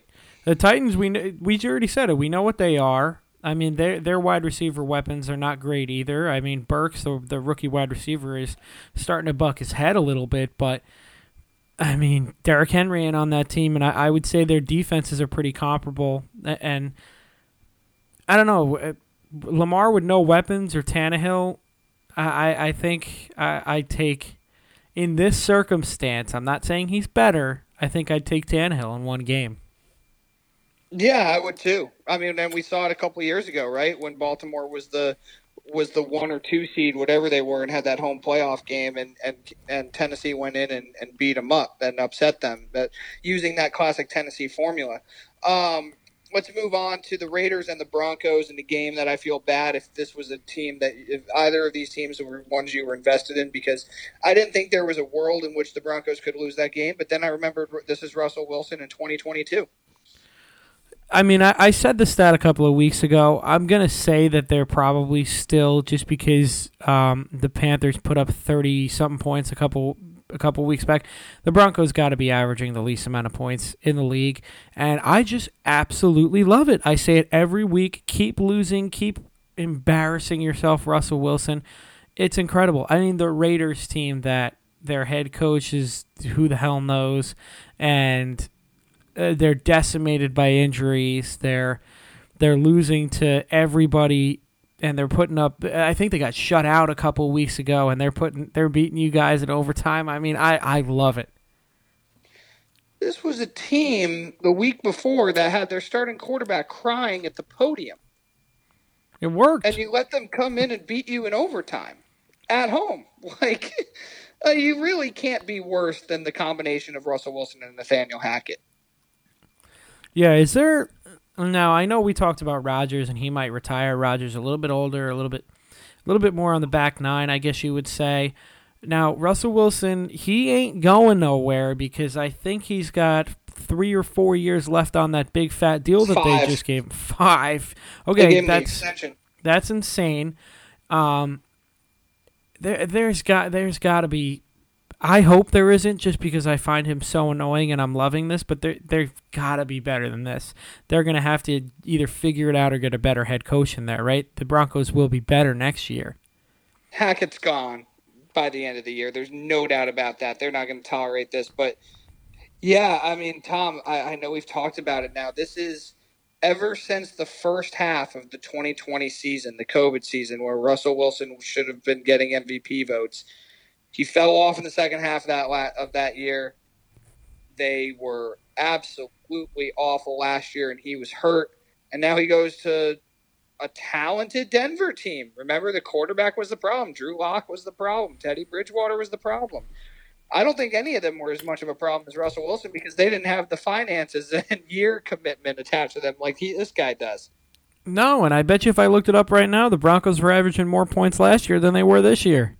Now, I will say this about Denver, and obviously you know how much I enjoy piling on Russ too. They cut Melvin Gordon because again he had two fumbles in this game. I he he he easily cost them this game. Yeah, a fall from grace for him doesn't really make sense. You never really see a player who at one point was an all pro and a very sure handed player just all of a sudden just get it's usually the other way around. Like you look at a guy like Tiki Barber fumbling problems early on in his career and then he kind of figures it out. You don't really see it go the other way. Usually if you have good ball security that kind of sticks with you.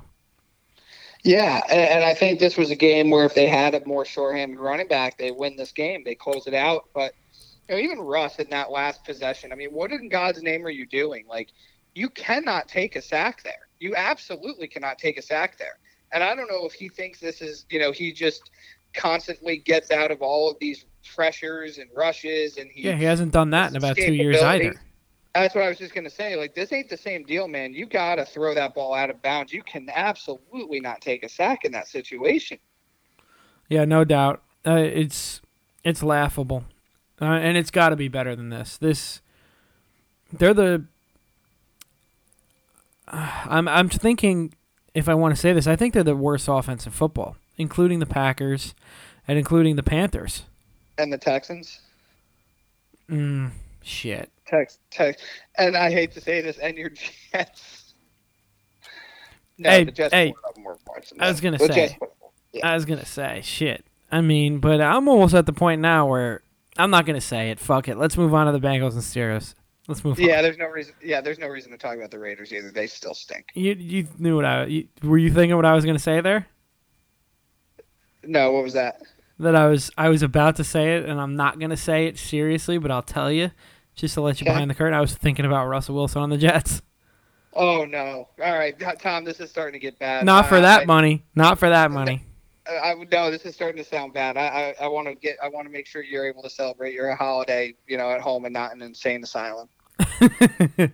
listen, I might need a few days in there to clear my head. I might need to check you in. Oh, you know, listen, I'm, I'm his good friend. We do a podcast together. He was saying some really outlandish things, and I think he needs to be, go away for a few days. Yeah, I might have to. If they had a sports insane asylum, I feel like I'd do a couple stints. Shit, man! With some of the takes I've made, I think I'd I think I'd be greeting you. we become we become buddies in there too. Yeah. Hey, at least I got the Johnnies. Yeah, yeah, yeah. I got your text. I was asleep already, and I woke up to the text with the, oh shit, I'm watching, and of course I'm watching the Johnnies. They've got you hooked. I know, I know. They they just won that little that little tournament at your Barclays Center. So. They're not good, and they beat Syracuse. That's always a good win. Yep. No, no doubt about it. All right, let's talk about the Cowboys. Let's talk about the Cowboys. Kirk Cousins is going to Kirk Cousins. This was awful. Coming out, coming off of a huge pulling victory from the jaws of defeat against the Buffalo Bills amazing play by Justin Jefferson the week before, and then you lay an absolute shitter. You almost get shut out by the Dallas Cowboys. What a game. Will must have, honestly, Will's in North Carolina right now celebrating Thanksgiving. Happy Thanksgiving to his family. Um, Happy Thanksgiving, Will. Yes. Uh, he probably was so so high off that when he drove the plane down. they probably didn't even need the fuel. They just used his high. I was gonna say he was also probably completely nude by halftime watching this game because like there's like honestly you can't make more of a statement than that. And and we were talking about it right even after that miraculous win in Buffalo like yeah, the Vikings are eight and one, but every single one of their wins was a one score game. Like eventually that's going to come up and bite you. And listen, I know it wasn't a Monday or Sunday night or Thursday night, but it was the standalone. It was the CBS game of the week, and Oh my god, that was ugly. Plus, on top of that, I give Dallas a shit ton of credit. You know I hate to do it. But when they play at their best, I think they're better than the Eagles, and I think that they're the best team in the NFC by far. Now, I still believe coaching is going to do them in, and poor clock management's going to do them in. Maybe a Dak mistake, but Yep. They're they're a really fucking good team, man. I mean, hey, you know, their defense is so good they might get bailed out, but again, you need the quarterback and you need the coach. I, I think that it's I think that they're gonna get their heart broken in the playoffs by Dak and McCarthy, that combo there, but they are a wagon, man. That defense is incredible. Um I, I you just need to see Dak. I mean, I know he had a good game here, but in certain games he just they can't move the ball. Mm-mm. And I, I feel like I'm watching the Packers sometimes. That's the only thing that concerns me. Where it's just like I'm seeing a lot of punts here. I'm seeing a lot of punts. Yeah. No, I understand. I understand your concern. Um, I'll tell you this though, like I'm I'm thinking about just like this NFC playoff picture as a whole. And there's so many teams that you could tell me that they lost by 10 and I and and and scored 12 points and I'd be like, "Yeah, that makes sense." Or you could tell me they scored 35 and just put up, you know, 500 yards of offense. All and I would these be like, teams "Yeah, are so that makes sense Jekyll and. Hyde. Yeah, they are. They Especially in I feel like the only team that really has a true identity is the Giants. You know they're not going to put up a lot of points, but you know they're going to play you stiff and they're going to play good defense, uh, uh, excluding the Lions game. Yeah, I still don't think. I think that the Giants know what they are, which is they're not very good. Uh, and because of the injuries to guys that they really couldn't afford to lose because they were thin anyway, I, I think they're going to start fading away a little bit. But I mean, just in that class of Eagles, Vikings, uh, 49ers, and Cowboys, uh, the Cowboys, they they really because their defense is so good too, man. I mean, did you see what Parsons was doing? I mean, he was in the backfield on every single play. Yep. No, no doubt about it. When he wasn't in the backfield, he was dropping back in coverage as he always does. Oh, Just incredible. He's amazing. He is. Yep.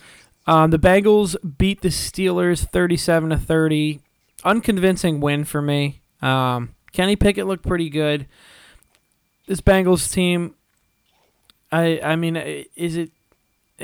Can you say? I mean, they also lost Mixon. Can you say that their offensive line is worse than last year? Is it crazy to say that? I mean, Burrow. I I'd, I'd love to just get a full body X-ray of him.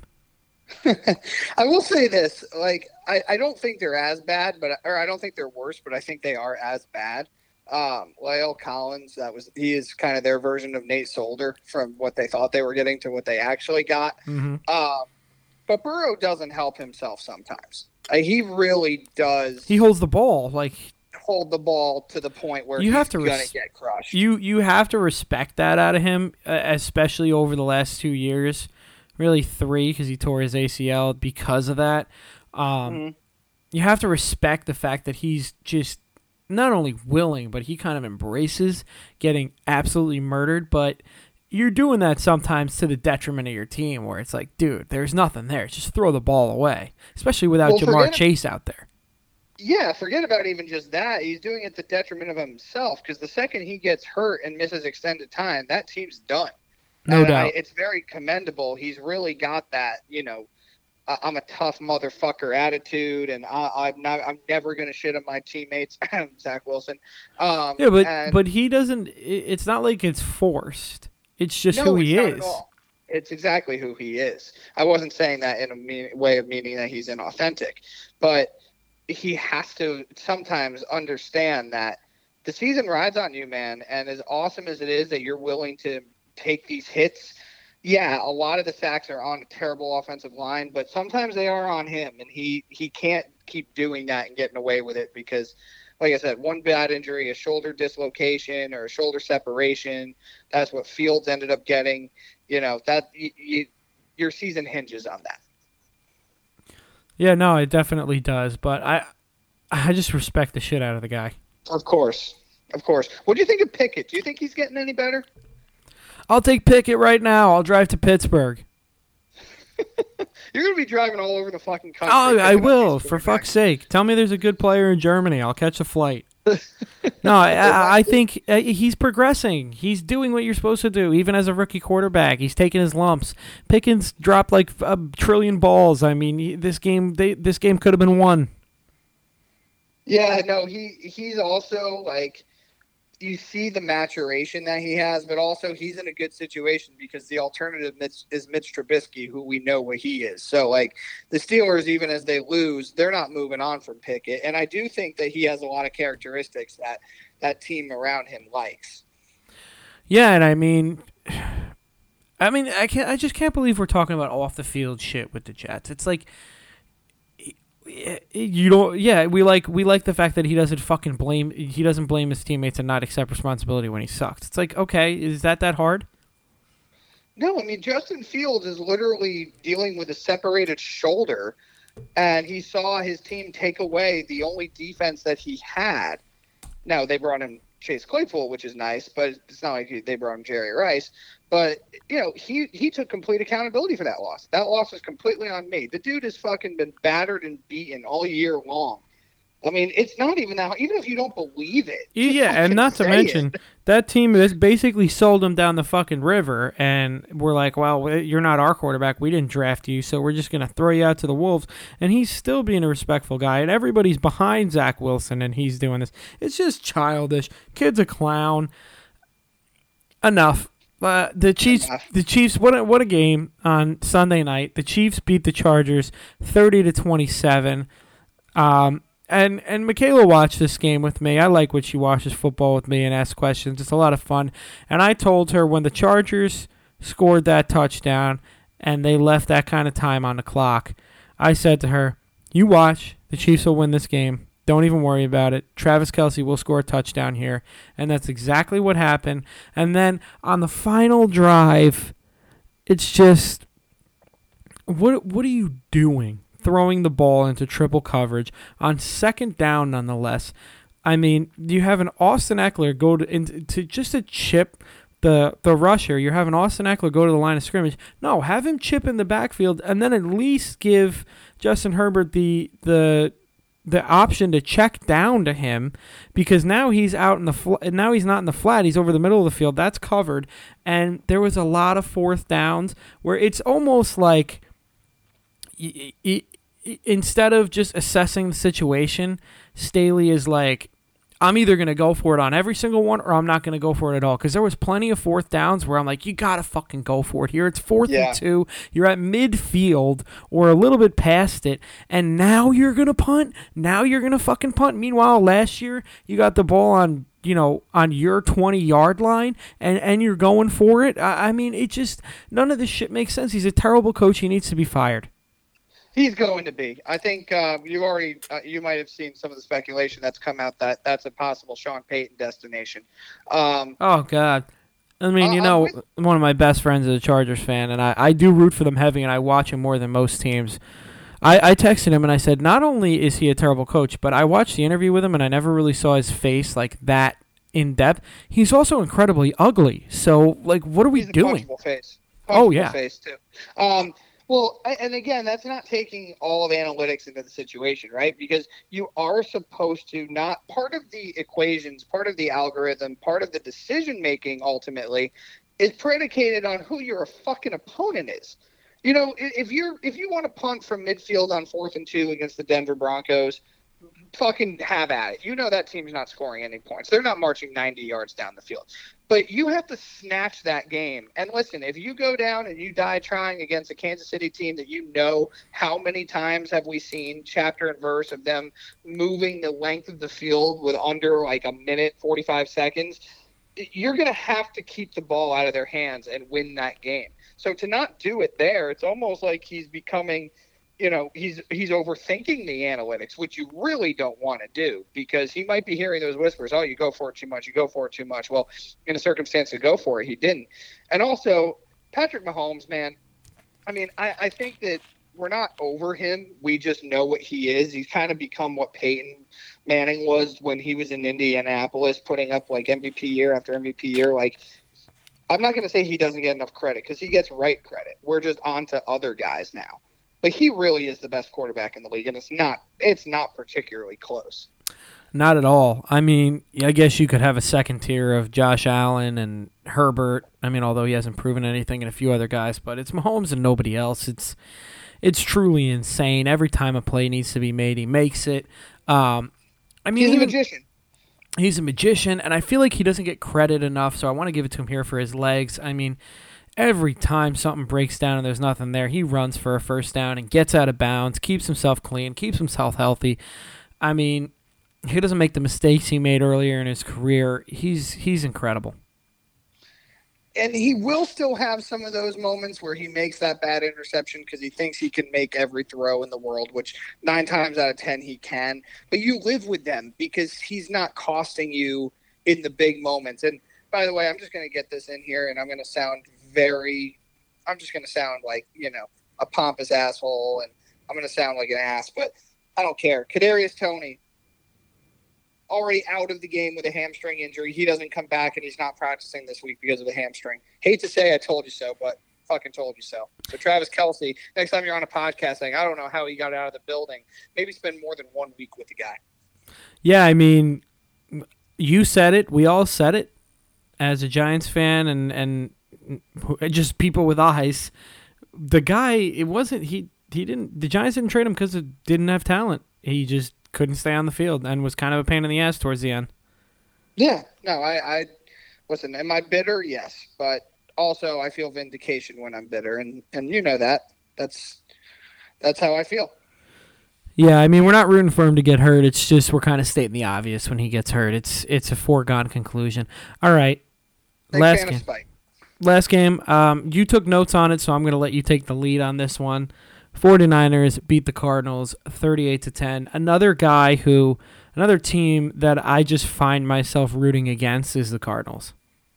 Yeah, I, I think you and I completely share that boat. Um, yeah, so I'm right. I'm, I'm I'm watching this game, and I just feel compelled as I'm as I'm watching yet another 40, 49er drive offensively, and yet another stand defensively. And I understand Colt McCoy was a quarterback, but I feel like they they're starting to hit their stride as a defense. You would agree with that, me, right?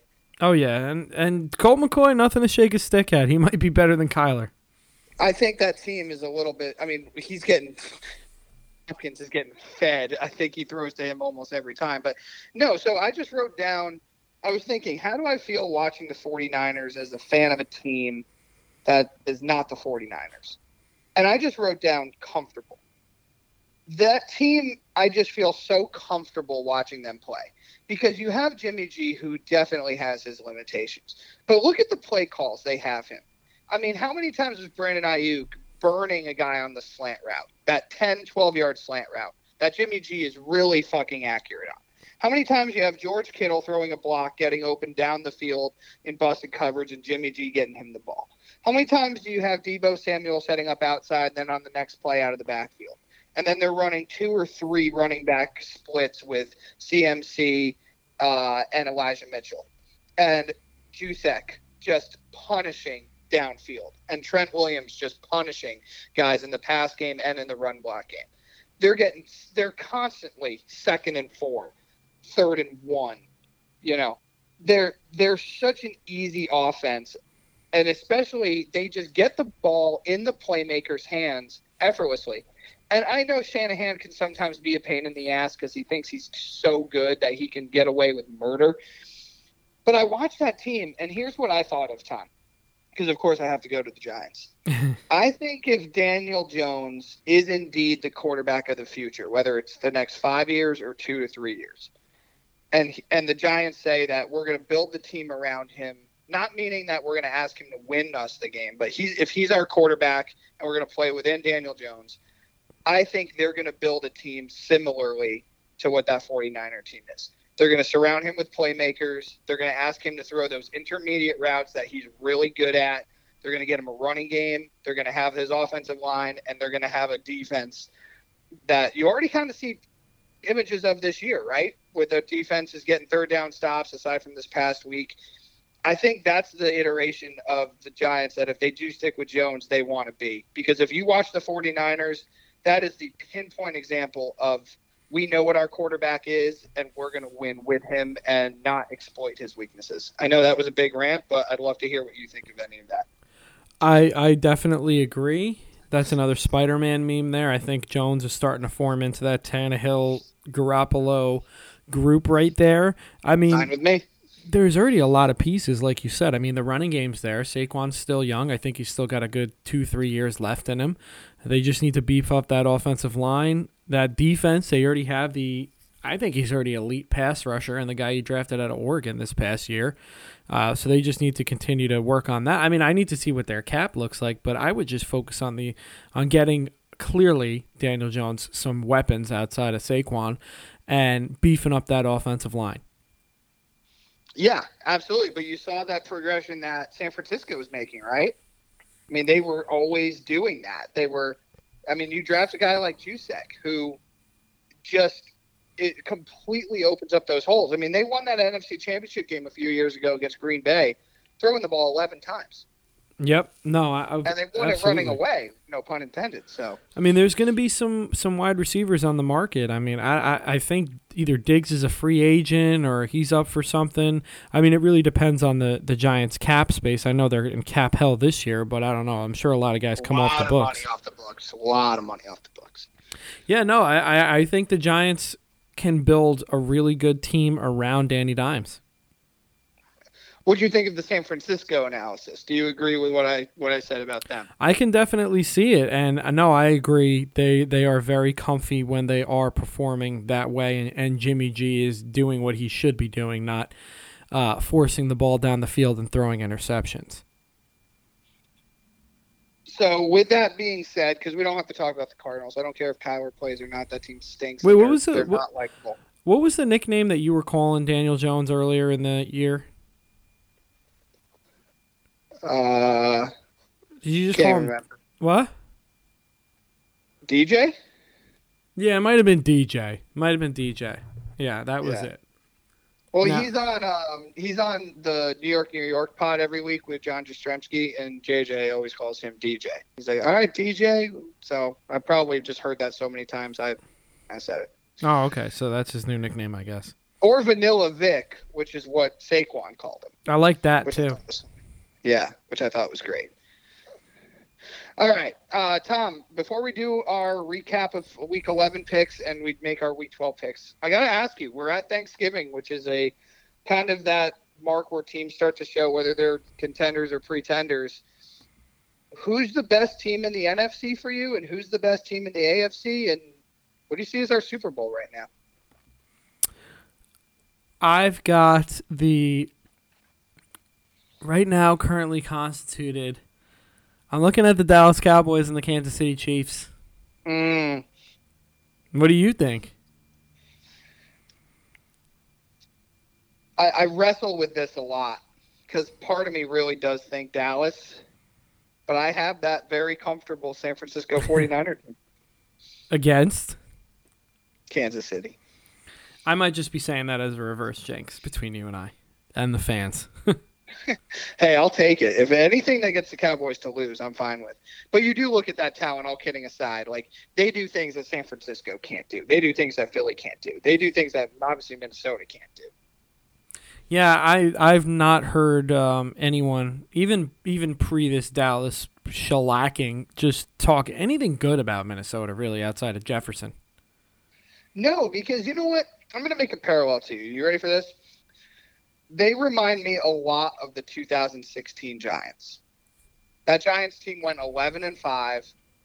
They never won because their offense was great, and they always won one score games. They won, I think, out of their 11 wins, nine were by a touchdown or less.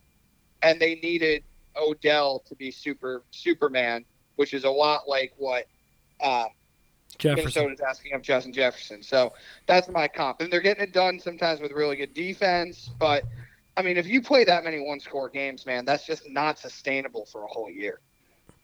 Yeah, no, and their defense is so so. I thought it was going to be a lot better. Yeah, it really is. It it's it leaves a lot to be desired. I mean, I think they've I think now somehow, believe it or not, they've got more points against than points for. Wow.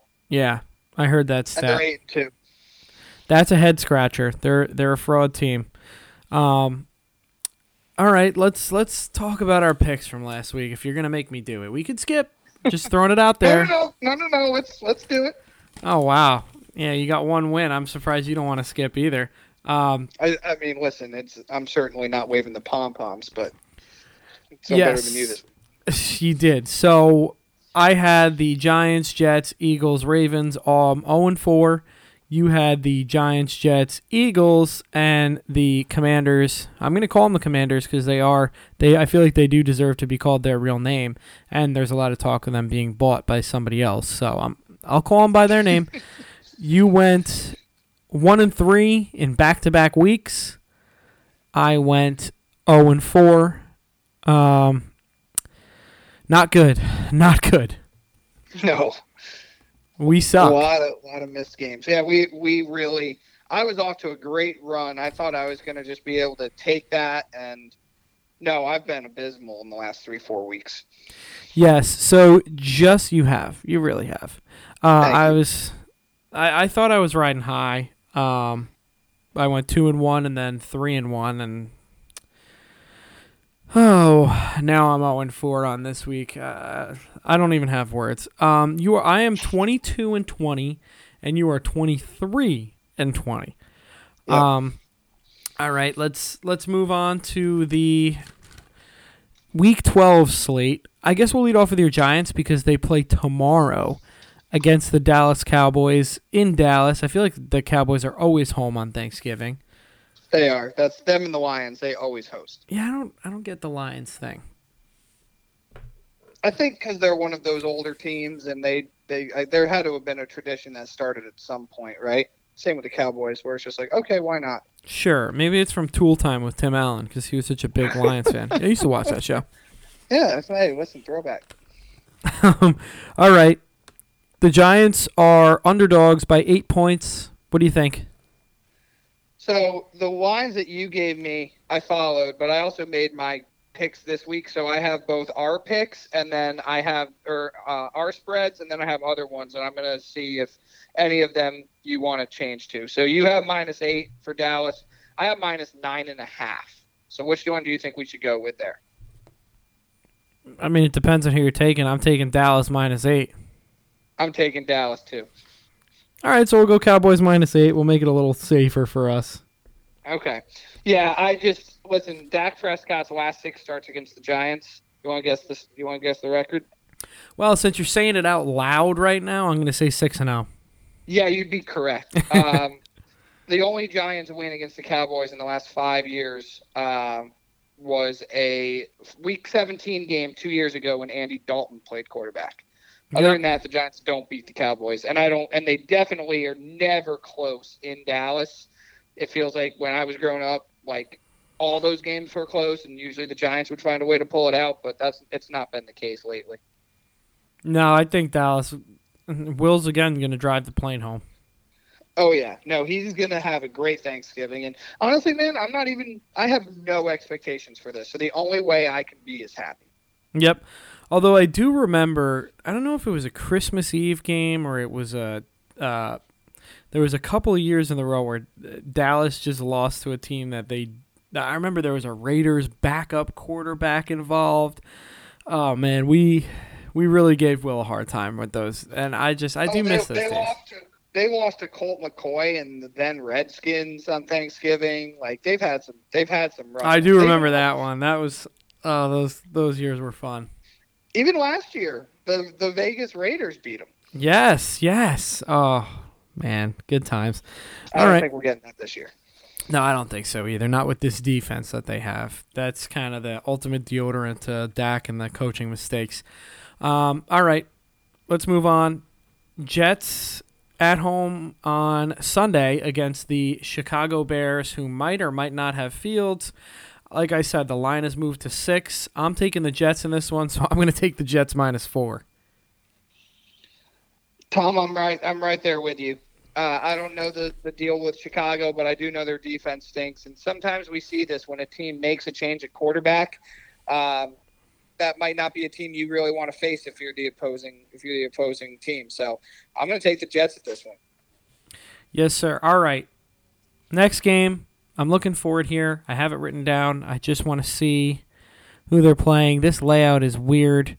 All right, I got the Tennessee Titans Cincinnati Bengals game. Can you just tell me why the Tennessee Titans are dogs at home?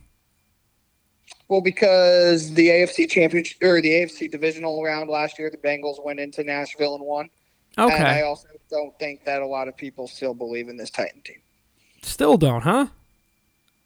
Yeah, I think they believe that they play in a terrible division, and some of their more quote unquote impressive wins, like last week, was because the opposing team sucked so bad. So, well, I was a non-believer, but now I am somewhat of a believer. I think Derrick Henry's going to run all over this team. Um, I, I think that this defense and Vrabel is just too good. They're going to be dialing up all sorts of pass rushes, and Joe Flacco is going to be seeing a lot of the turf in Tennessee. Give me the Titans plus one and a half. Okay, I like that. That's a that was a pick that I didn't want to go anywhere near because I think that's going to be a really close game. So I give you a lot of credit for doing it.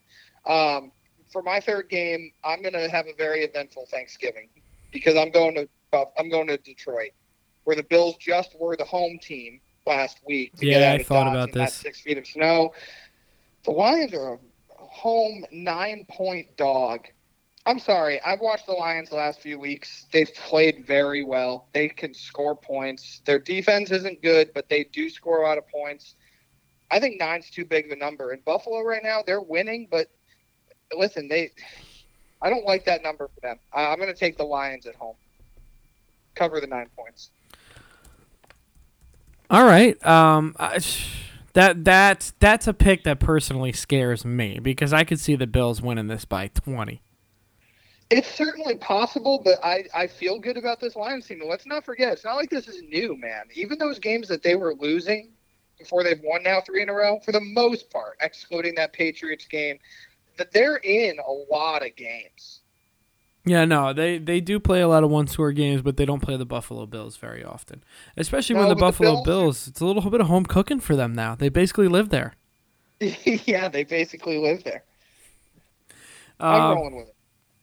All right, final game here.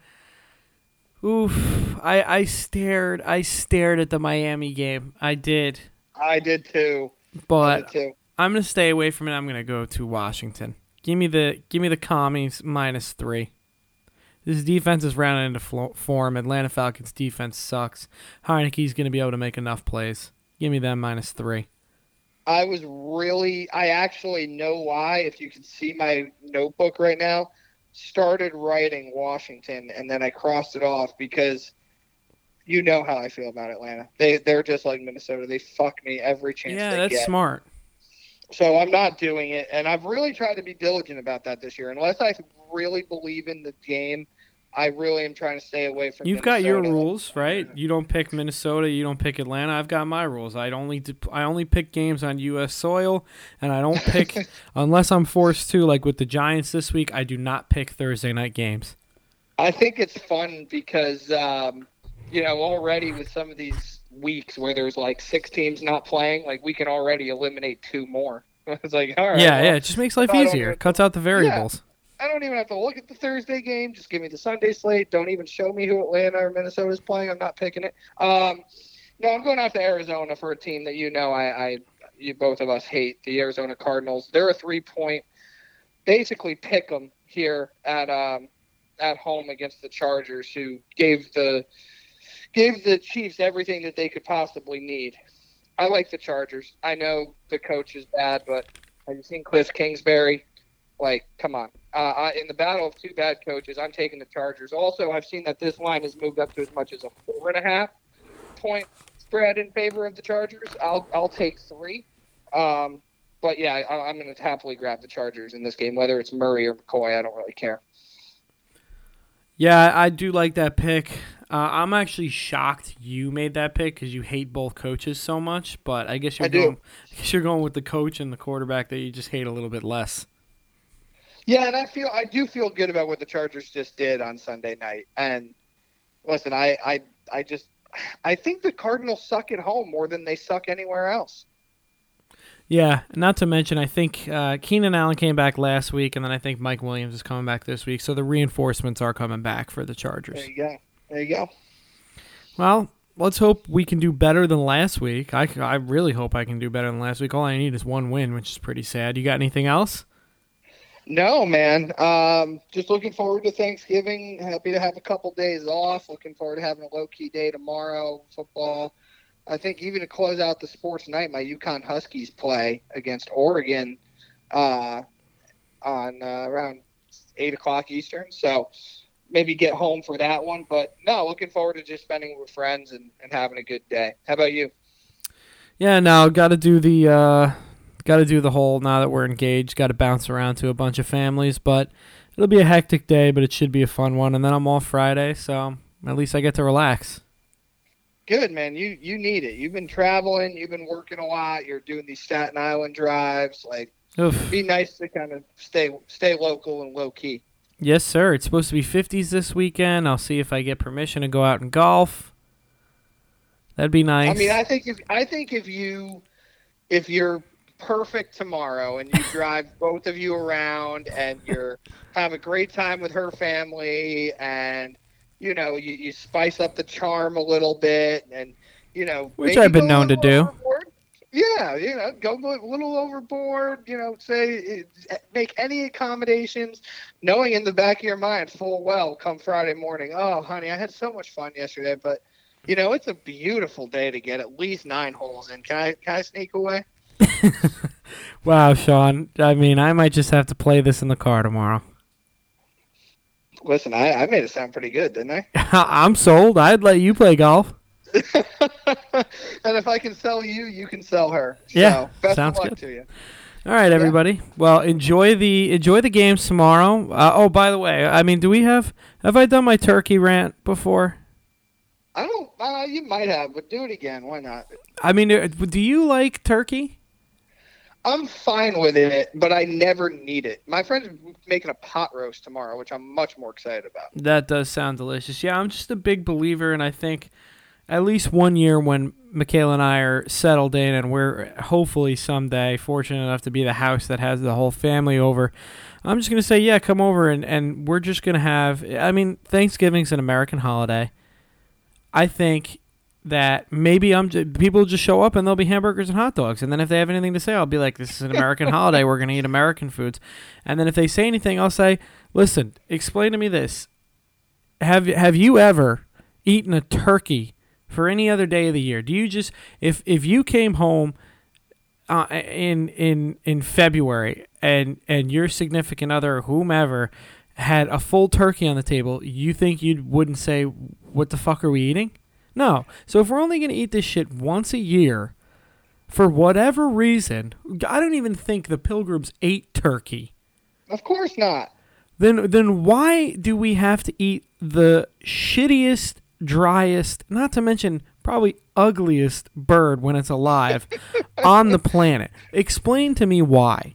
Why can't Listen. I have hamburgers and hot dogs? Or you know what? If you want to go crazy, let's. I'll I'll fucking create a menu every year. One one year it'll be Italian. One year we'll do Tex-Mex or Mexican. Well, the Italian is the Italian is my favorite holiday. So, or my favorite Thanksgiving. So, a couple years ago, not a couple years ago, like 10, 12 years ago, um, my family had family friends who were Italian. They hosted us and other people for their, and they're pulling out lasagna. Yeah, I mean- in the morning, and then you got the meatballs, and it's just, it's, it's, it really is a bacchanal of food and it's lovely. wine, and then by the time the turkey comes, you didn't take it or leave it because you've already had the much better food earlier in the day.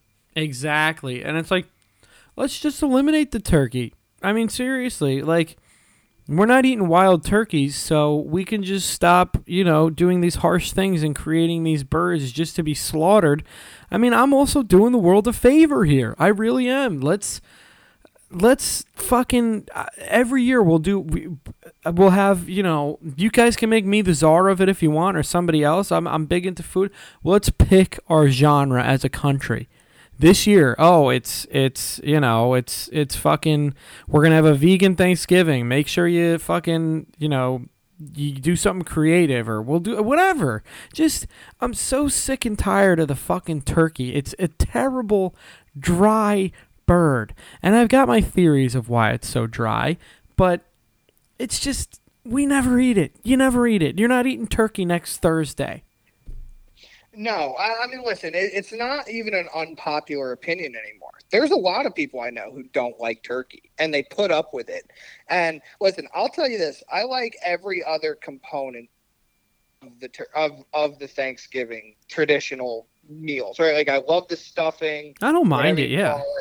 I really do enjoy it. Now, unfortunately, that's part of the bird, so you you you kind of getting that with the bird. But you know, if you want to have the mashed the uh, the mashed potatoes, or the sweet potato casserole, or the collard greens, or any uh, anything else, like I, I'm all for all of that. A- And but I really could like if you give me you know, you, you know have two three pieces of turkey, I'd be like I can just have one, and I'm good. Yeah. You know, just to I say you had it. to make it better, and no real. Like I'll tell you one thing, I'm not putting gravy on the pot roast tomorrow. Absolutely not. And you know, my theory with the bird because it's a very dry bird. I think it's just so dry because you put the thing in whole to cook it in the oven. You got to cook it for a million hours. Of course it's going to dry out. Yeah, I will say this: I've had smoked turkey, like my dad used to do it in a smoker. Now that is a bit of a game changer, but it, but again, it's still turkey. It's very good. I think it's better than your traditional throw it in the oven, but it, it's you make still turkey. Like, I'm, I'm never coming home and being like, oh, you know what I'm craving today? Turkey. Yeah, I mean if you want to eat it for lunch as a cold cut, I, I I'm going to look at Yeah, you funny. fine. It's it's not No, my favorite cold cut. It's not even really the same thing. Yeah, it's acceptable. But we need to make some changes. And maybe this is be my campaign What campaign for what? for president. Oh God. Maybe this will be the hill I die on.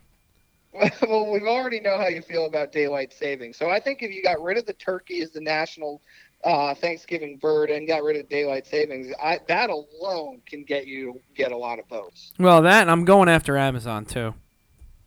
You're going after Amazon. Yeah, they, That they might be tough. Listen, Bezos is a very powerful man. he's not even the CEO. Fuck him. I'm I'm going after Amazon. They they really got me good today. I got home from golf and I had to get this. We ordered this thing on Amazon for chai, and it wasn't there. And it said it was These supposed. cats are dominating your life. and it said it was supposed to be delivered by today, but it didn't say it had even shipped.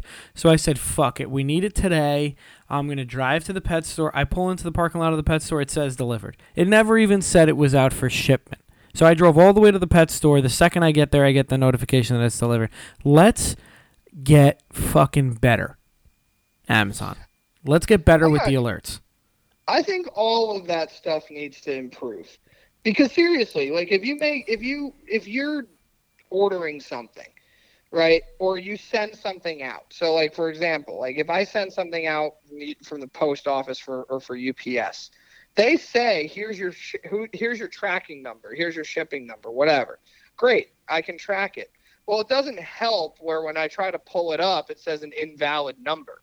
That happened when I sent my rent my tuxedo back from the wedding. And it's like, oh, this is an invalid tracking number. Oh, great. So now uh, I have no idea whether it gets it, it gets actually back to where it needs to be in time or not, or if I'm out 200 bucks. Like, come on, this is not a this is not a complicated process. Well, the problem is, is that there's too many humans involved. The human gave you a tracking number. The human, in order for it to be to be logged in the system as out for delivery, a human has to scan it. We got to eliminate these humans. Well, that's the thing about AI. You know, I think I, tr- I truly believe the only people that say they're afraid of AI is they know they're in deep shit because they're not going to have jobs, and nor should they. If you can't complete a simple task uh, when it comes to something along those lines, whether it's be automated or whether you're actually the one pressing the button or doing the tracking number, whatever, like you're. If you're not able to do just the bare minimum of a task like that, you should be eradicated. And I don't want to hear any complaints. I like that. I like that. I'm going to add that to the campaign. You could be my running mate. Uh, listen, I, there's. Don't get me started on a lot of things I would change. there's there is a lot of human incompetency that we like to make excuses for to say oh there's a lot going on or you don't know what's going on in their lives or maybe they're under a lot of pressure. Maybe they're just learning this job. Or maybe they just are fucking incompetent people. Maybe they just suck at doing exactly what they're supposed to do. Maybe they're just not meant to have a job.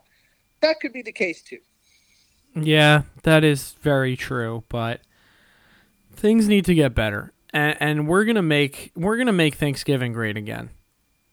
Oh, now see, I'll wear a hat that says that, and I already love Thanksgiving. Like I, I, I, I don't know how you are. Like I loved having Thanksgiving growing up, and like I do love my family, and I'm gonna miss them this year. My brother's hosting uh, with his fiance, and my parents are going to be there. Uh, her parents are going to be there. And, but I'm going to be here with friends. I'm going to be having a great day, low key. I don't have to drive two or three different places. Just settle up at one. It's kind of nice, like whether it's with friends or family or both or significant other. Like I feel like it's a, I feel like it's a good day, but be even better without that dry bird. Yeah, no, it would. I mean, I love Thanksgiving too. It's kind of like I mean, I told I told my aunt yesterday. I was I was like today and yesterday are like the official really last friday is like the official last real day that anybody does any work. Like now now it's the race to christmas. It's oh, it's dude. we barely do anything. I mean it's getting dark at 2 p.m anyways. Yep. like it's that's what i liked about thanksgiving was it was just like all right now it's the race to christmas. Yeah and when you were younger at least i felt this way when you're in school. Like you feel like you're almost at, at the holiday time with the Christmas time, but like those next three, four weeks kind of drag. As an adult, I feel like it'll be here in five seconds. It's like, oh shit, I got to start sending out gifts. Yeah, Thanksgiving crept up on me this year too, because somebody was asking me like, "Oh, what do you?" Uh, I think my aunt was asking me, "Oh, when are you, what are you doing for Thanksgiving?" Because she's hosting it. And I was like, "I don't know. I got a couple weeks to figure that shit out." And she was like, "No, it's it's it's less than a week away." And I was like, "Oh shit." yeah. well, I just I got a lot of talking with Michaela to do. Yep, yep. So I'm I'm always perpetual. I'm just always in trouble, I guess. Oh, listen, as you so eloquently said on the last couple podcasts, just say you're sorry and it'll be fine. Yep, that's what I did. Yeah, of course, and that's why you might be able to go play golf on Friday. Oh, fingers crossed. Fingers crossed. Well, everybody, have a great Thanksgiving. Thanks for listening to our rant, but I'm sure a lot of you agree with us. So uh, I think we served a lot of served a lot of people's voices right there. Yeah, and you know what? I hope everybody has a great th- great Thanksgiving. And if you don't agree with our with our rant about turkey, then you have a shit palate. Strong. And on that note, everybody, take care. Enjoy your day. We'll be back next week. And uh, Tom, maybe we'll have some baseball news. I don't like this full court press that the Giants are putting on Judge, but we'll see what happens. Hey, listen, any anything could happen. I hope the Yankees figure it out. Let's go Jets. Let's go Mike White. There you go. And Mike White, we, we trust. Take care, everybody.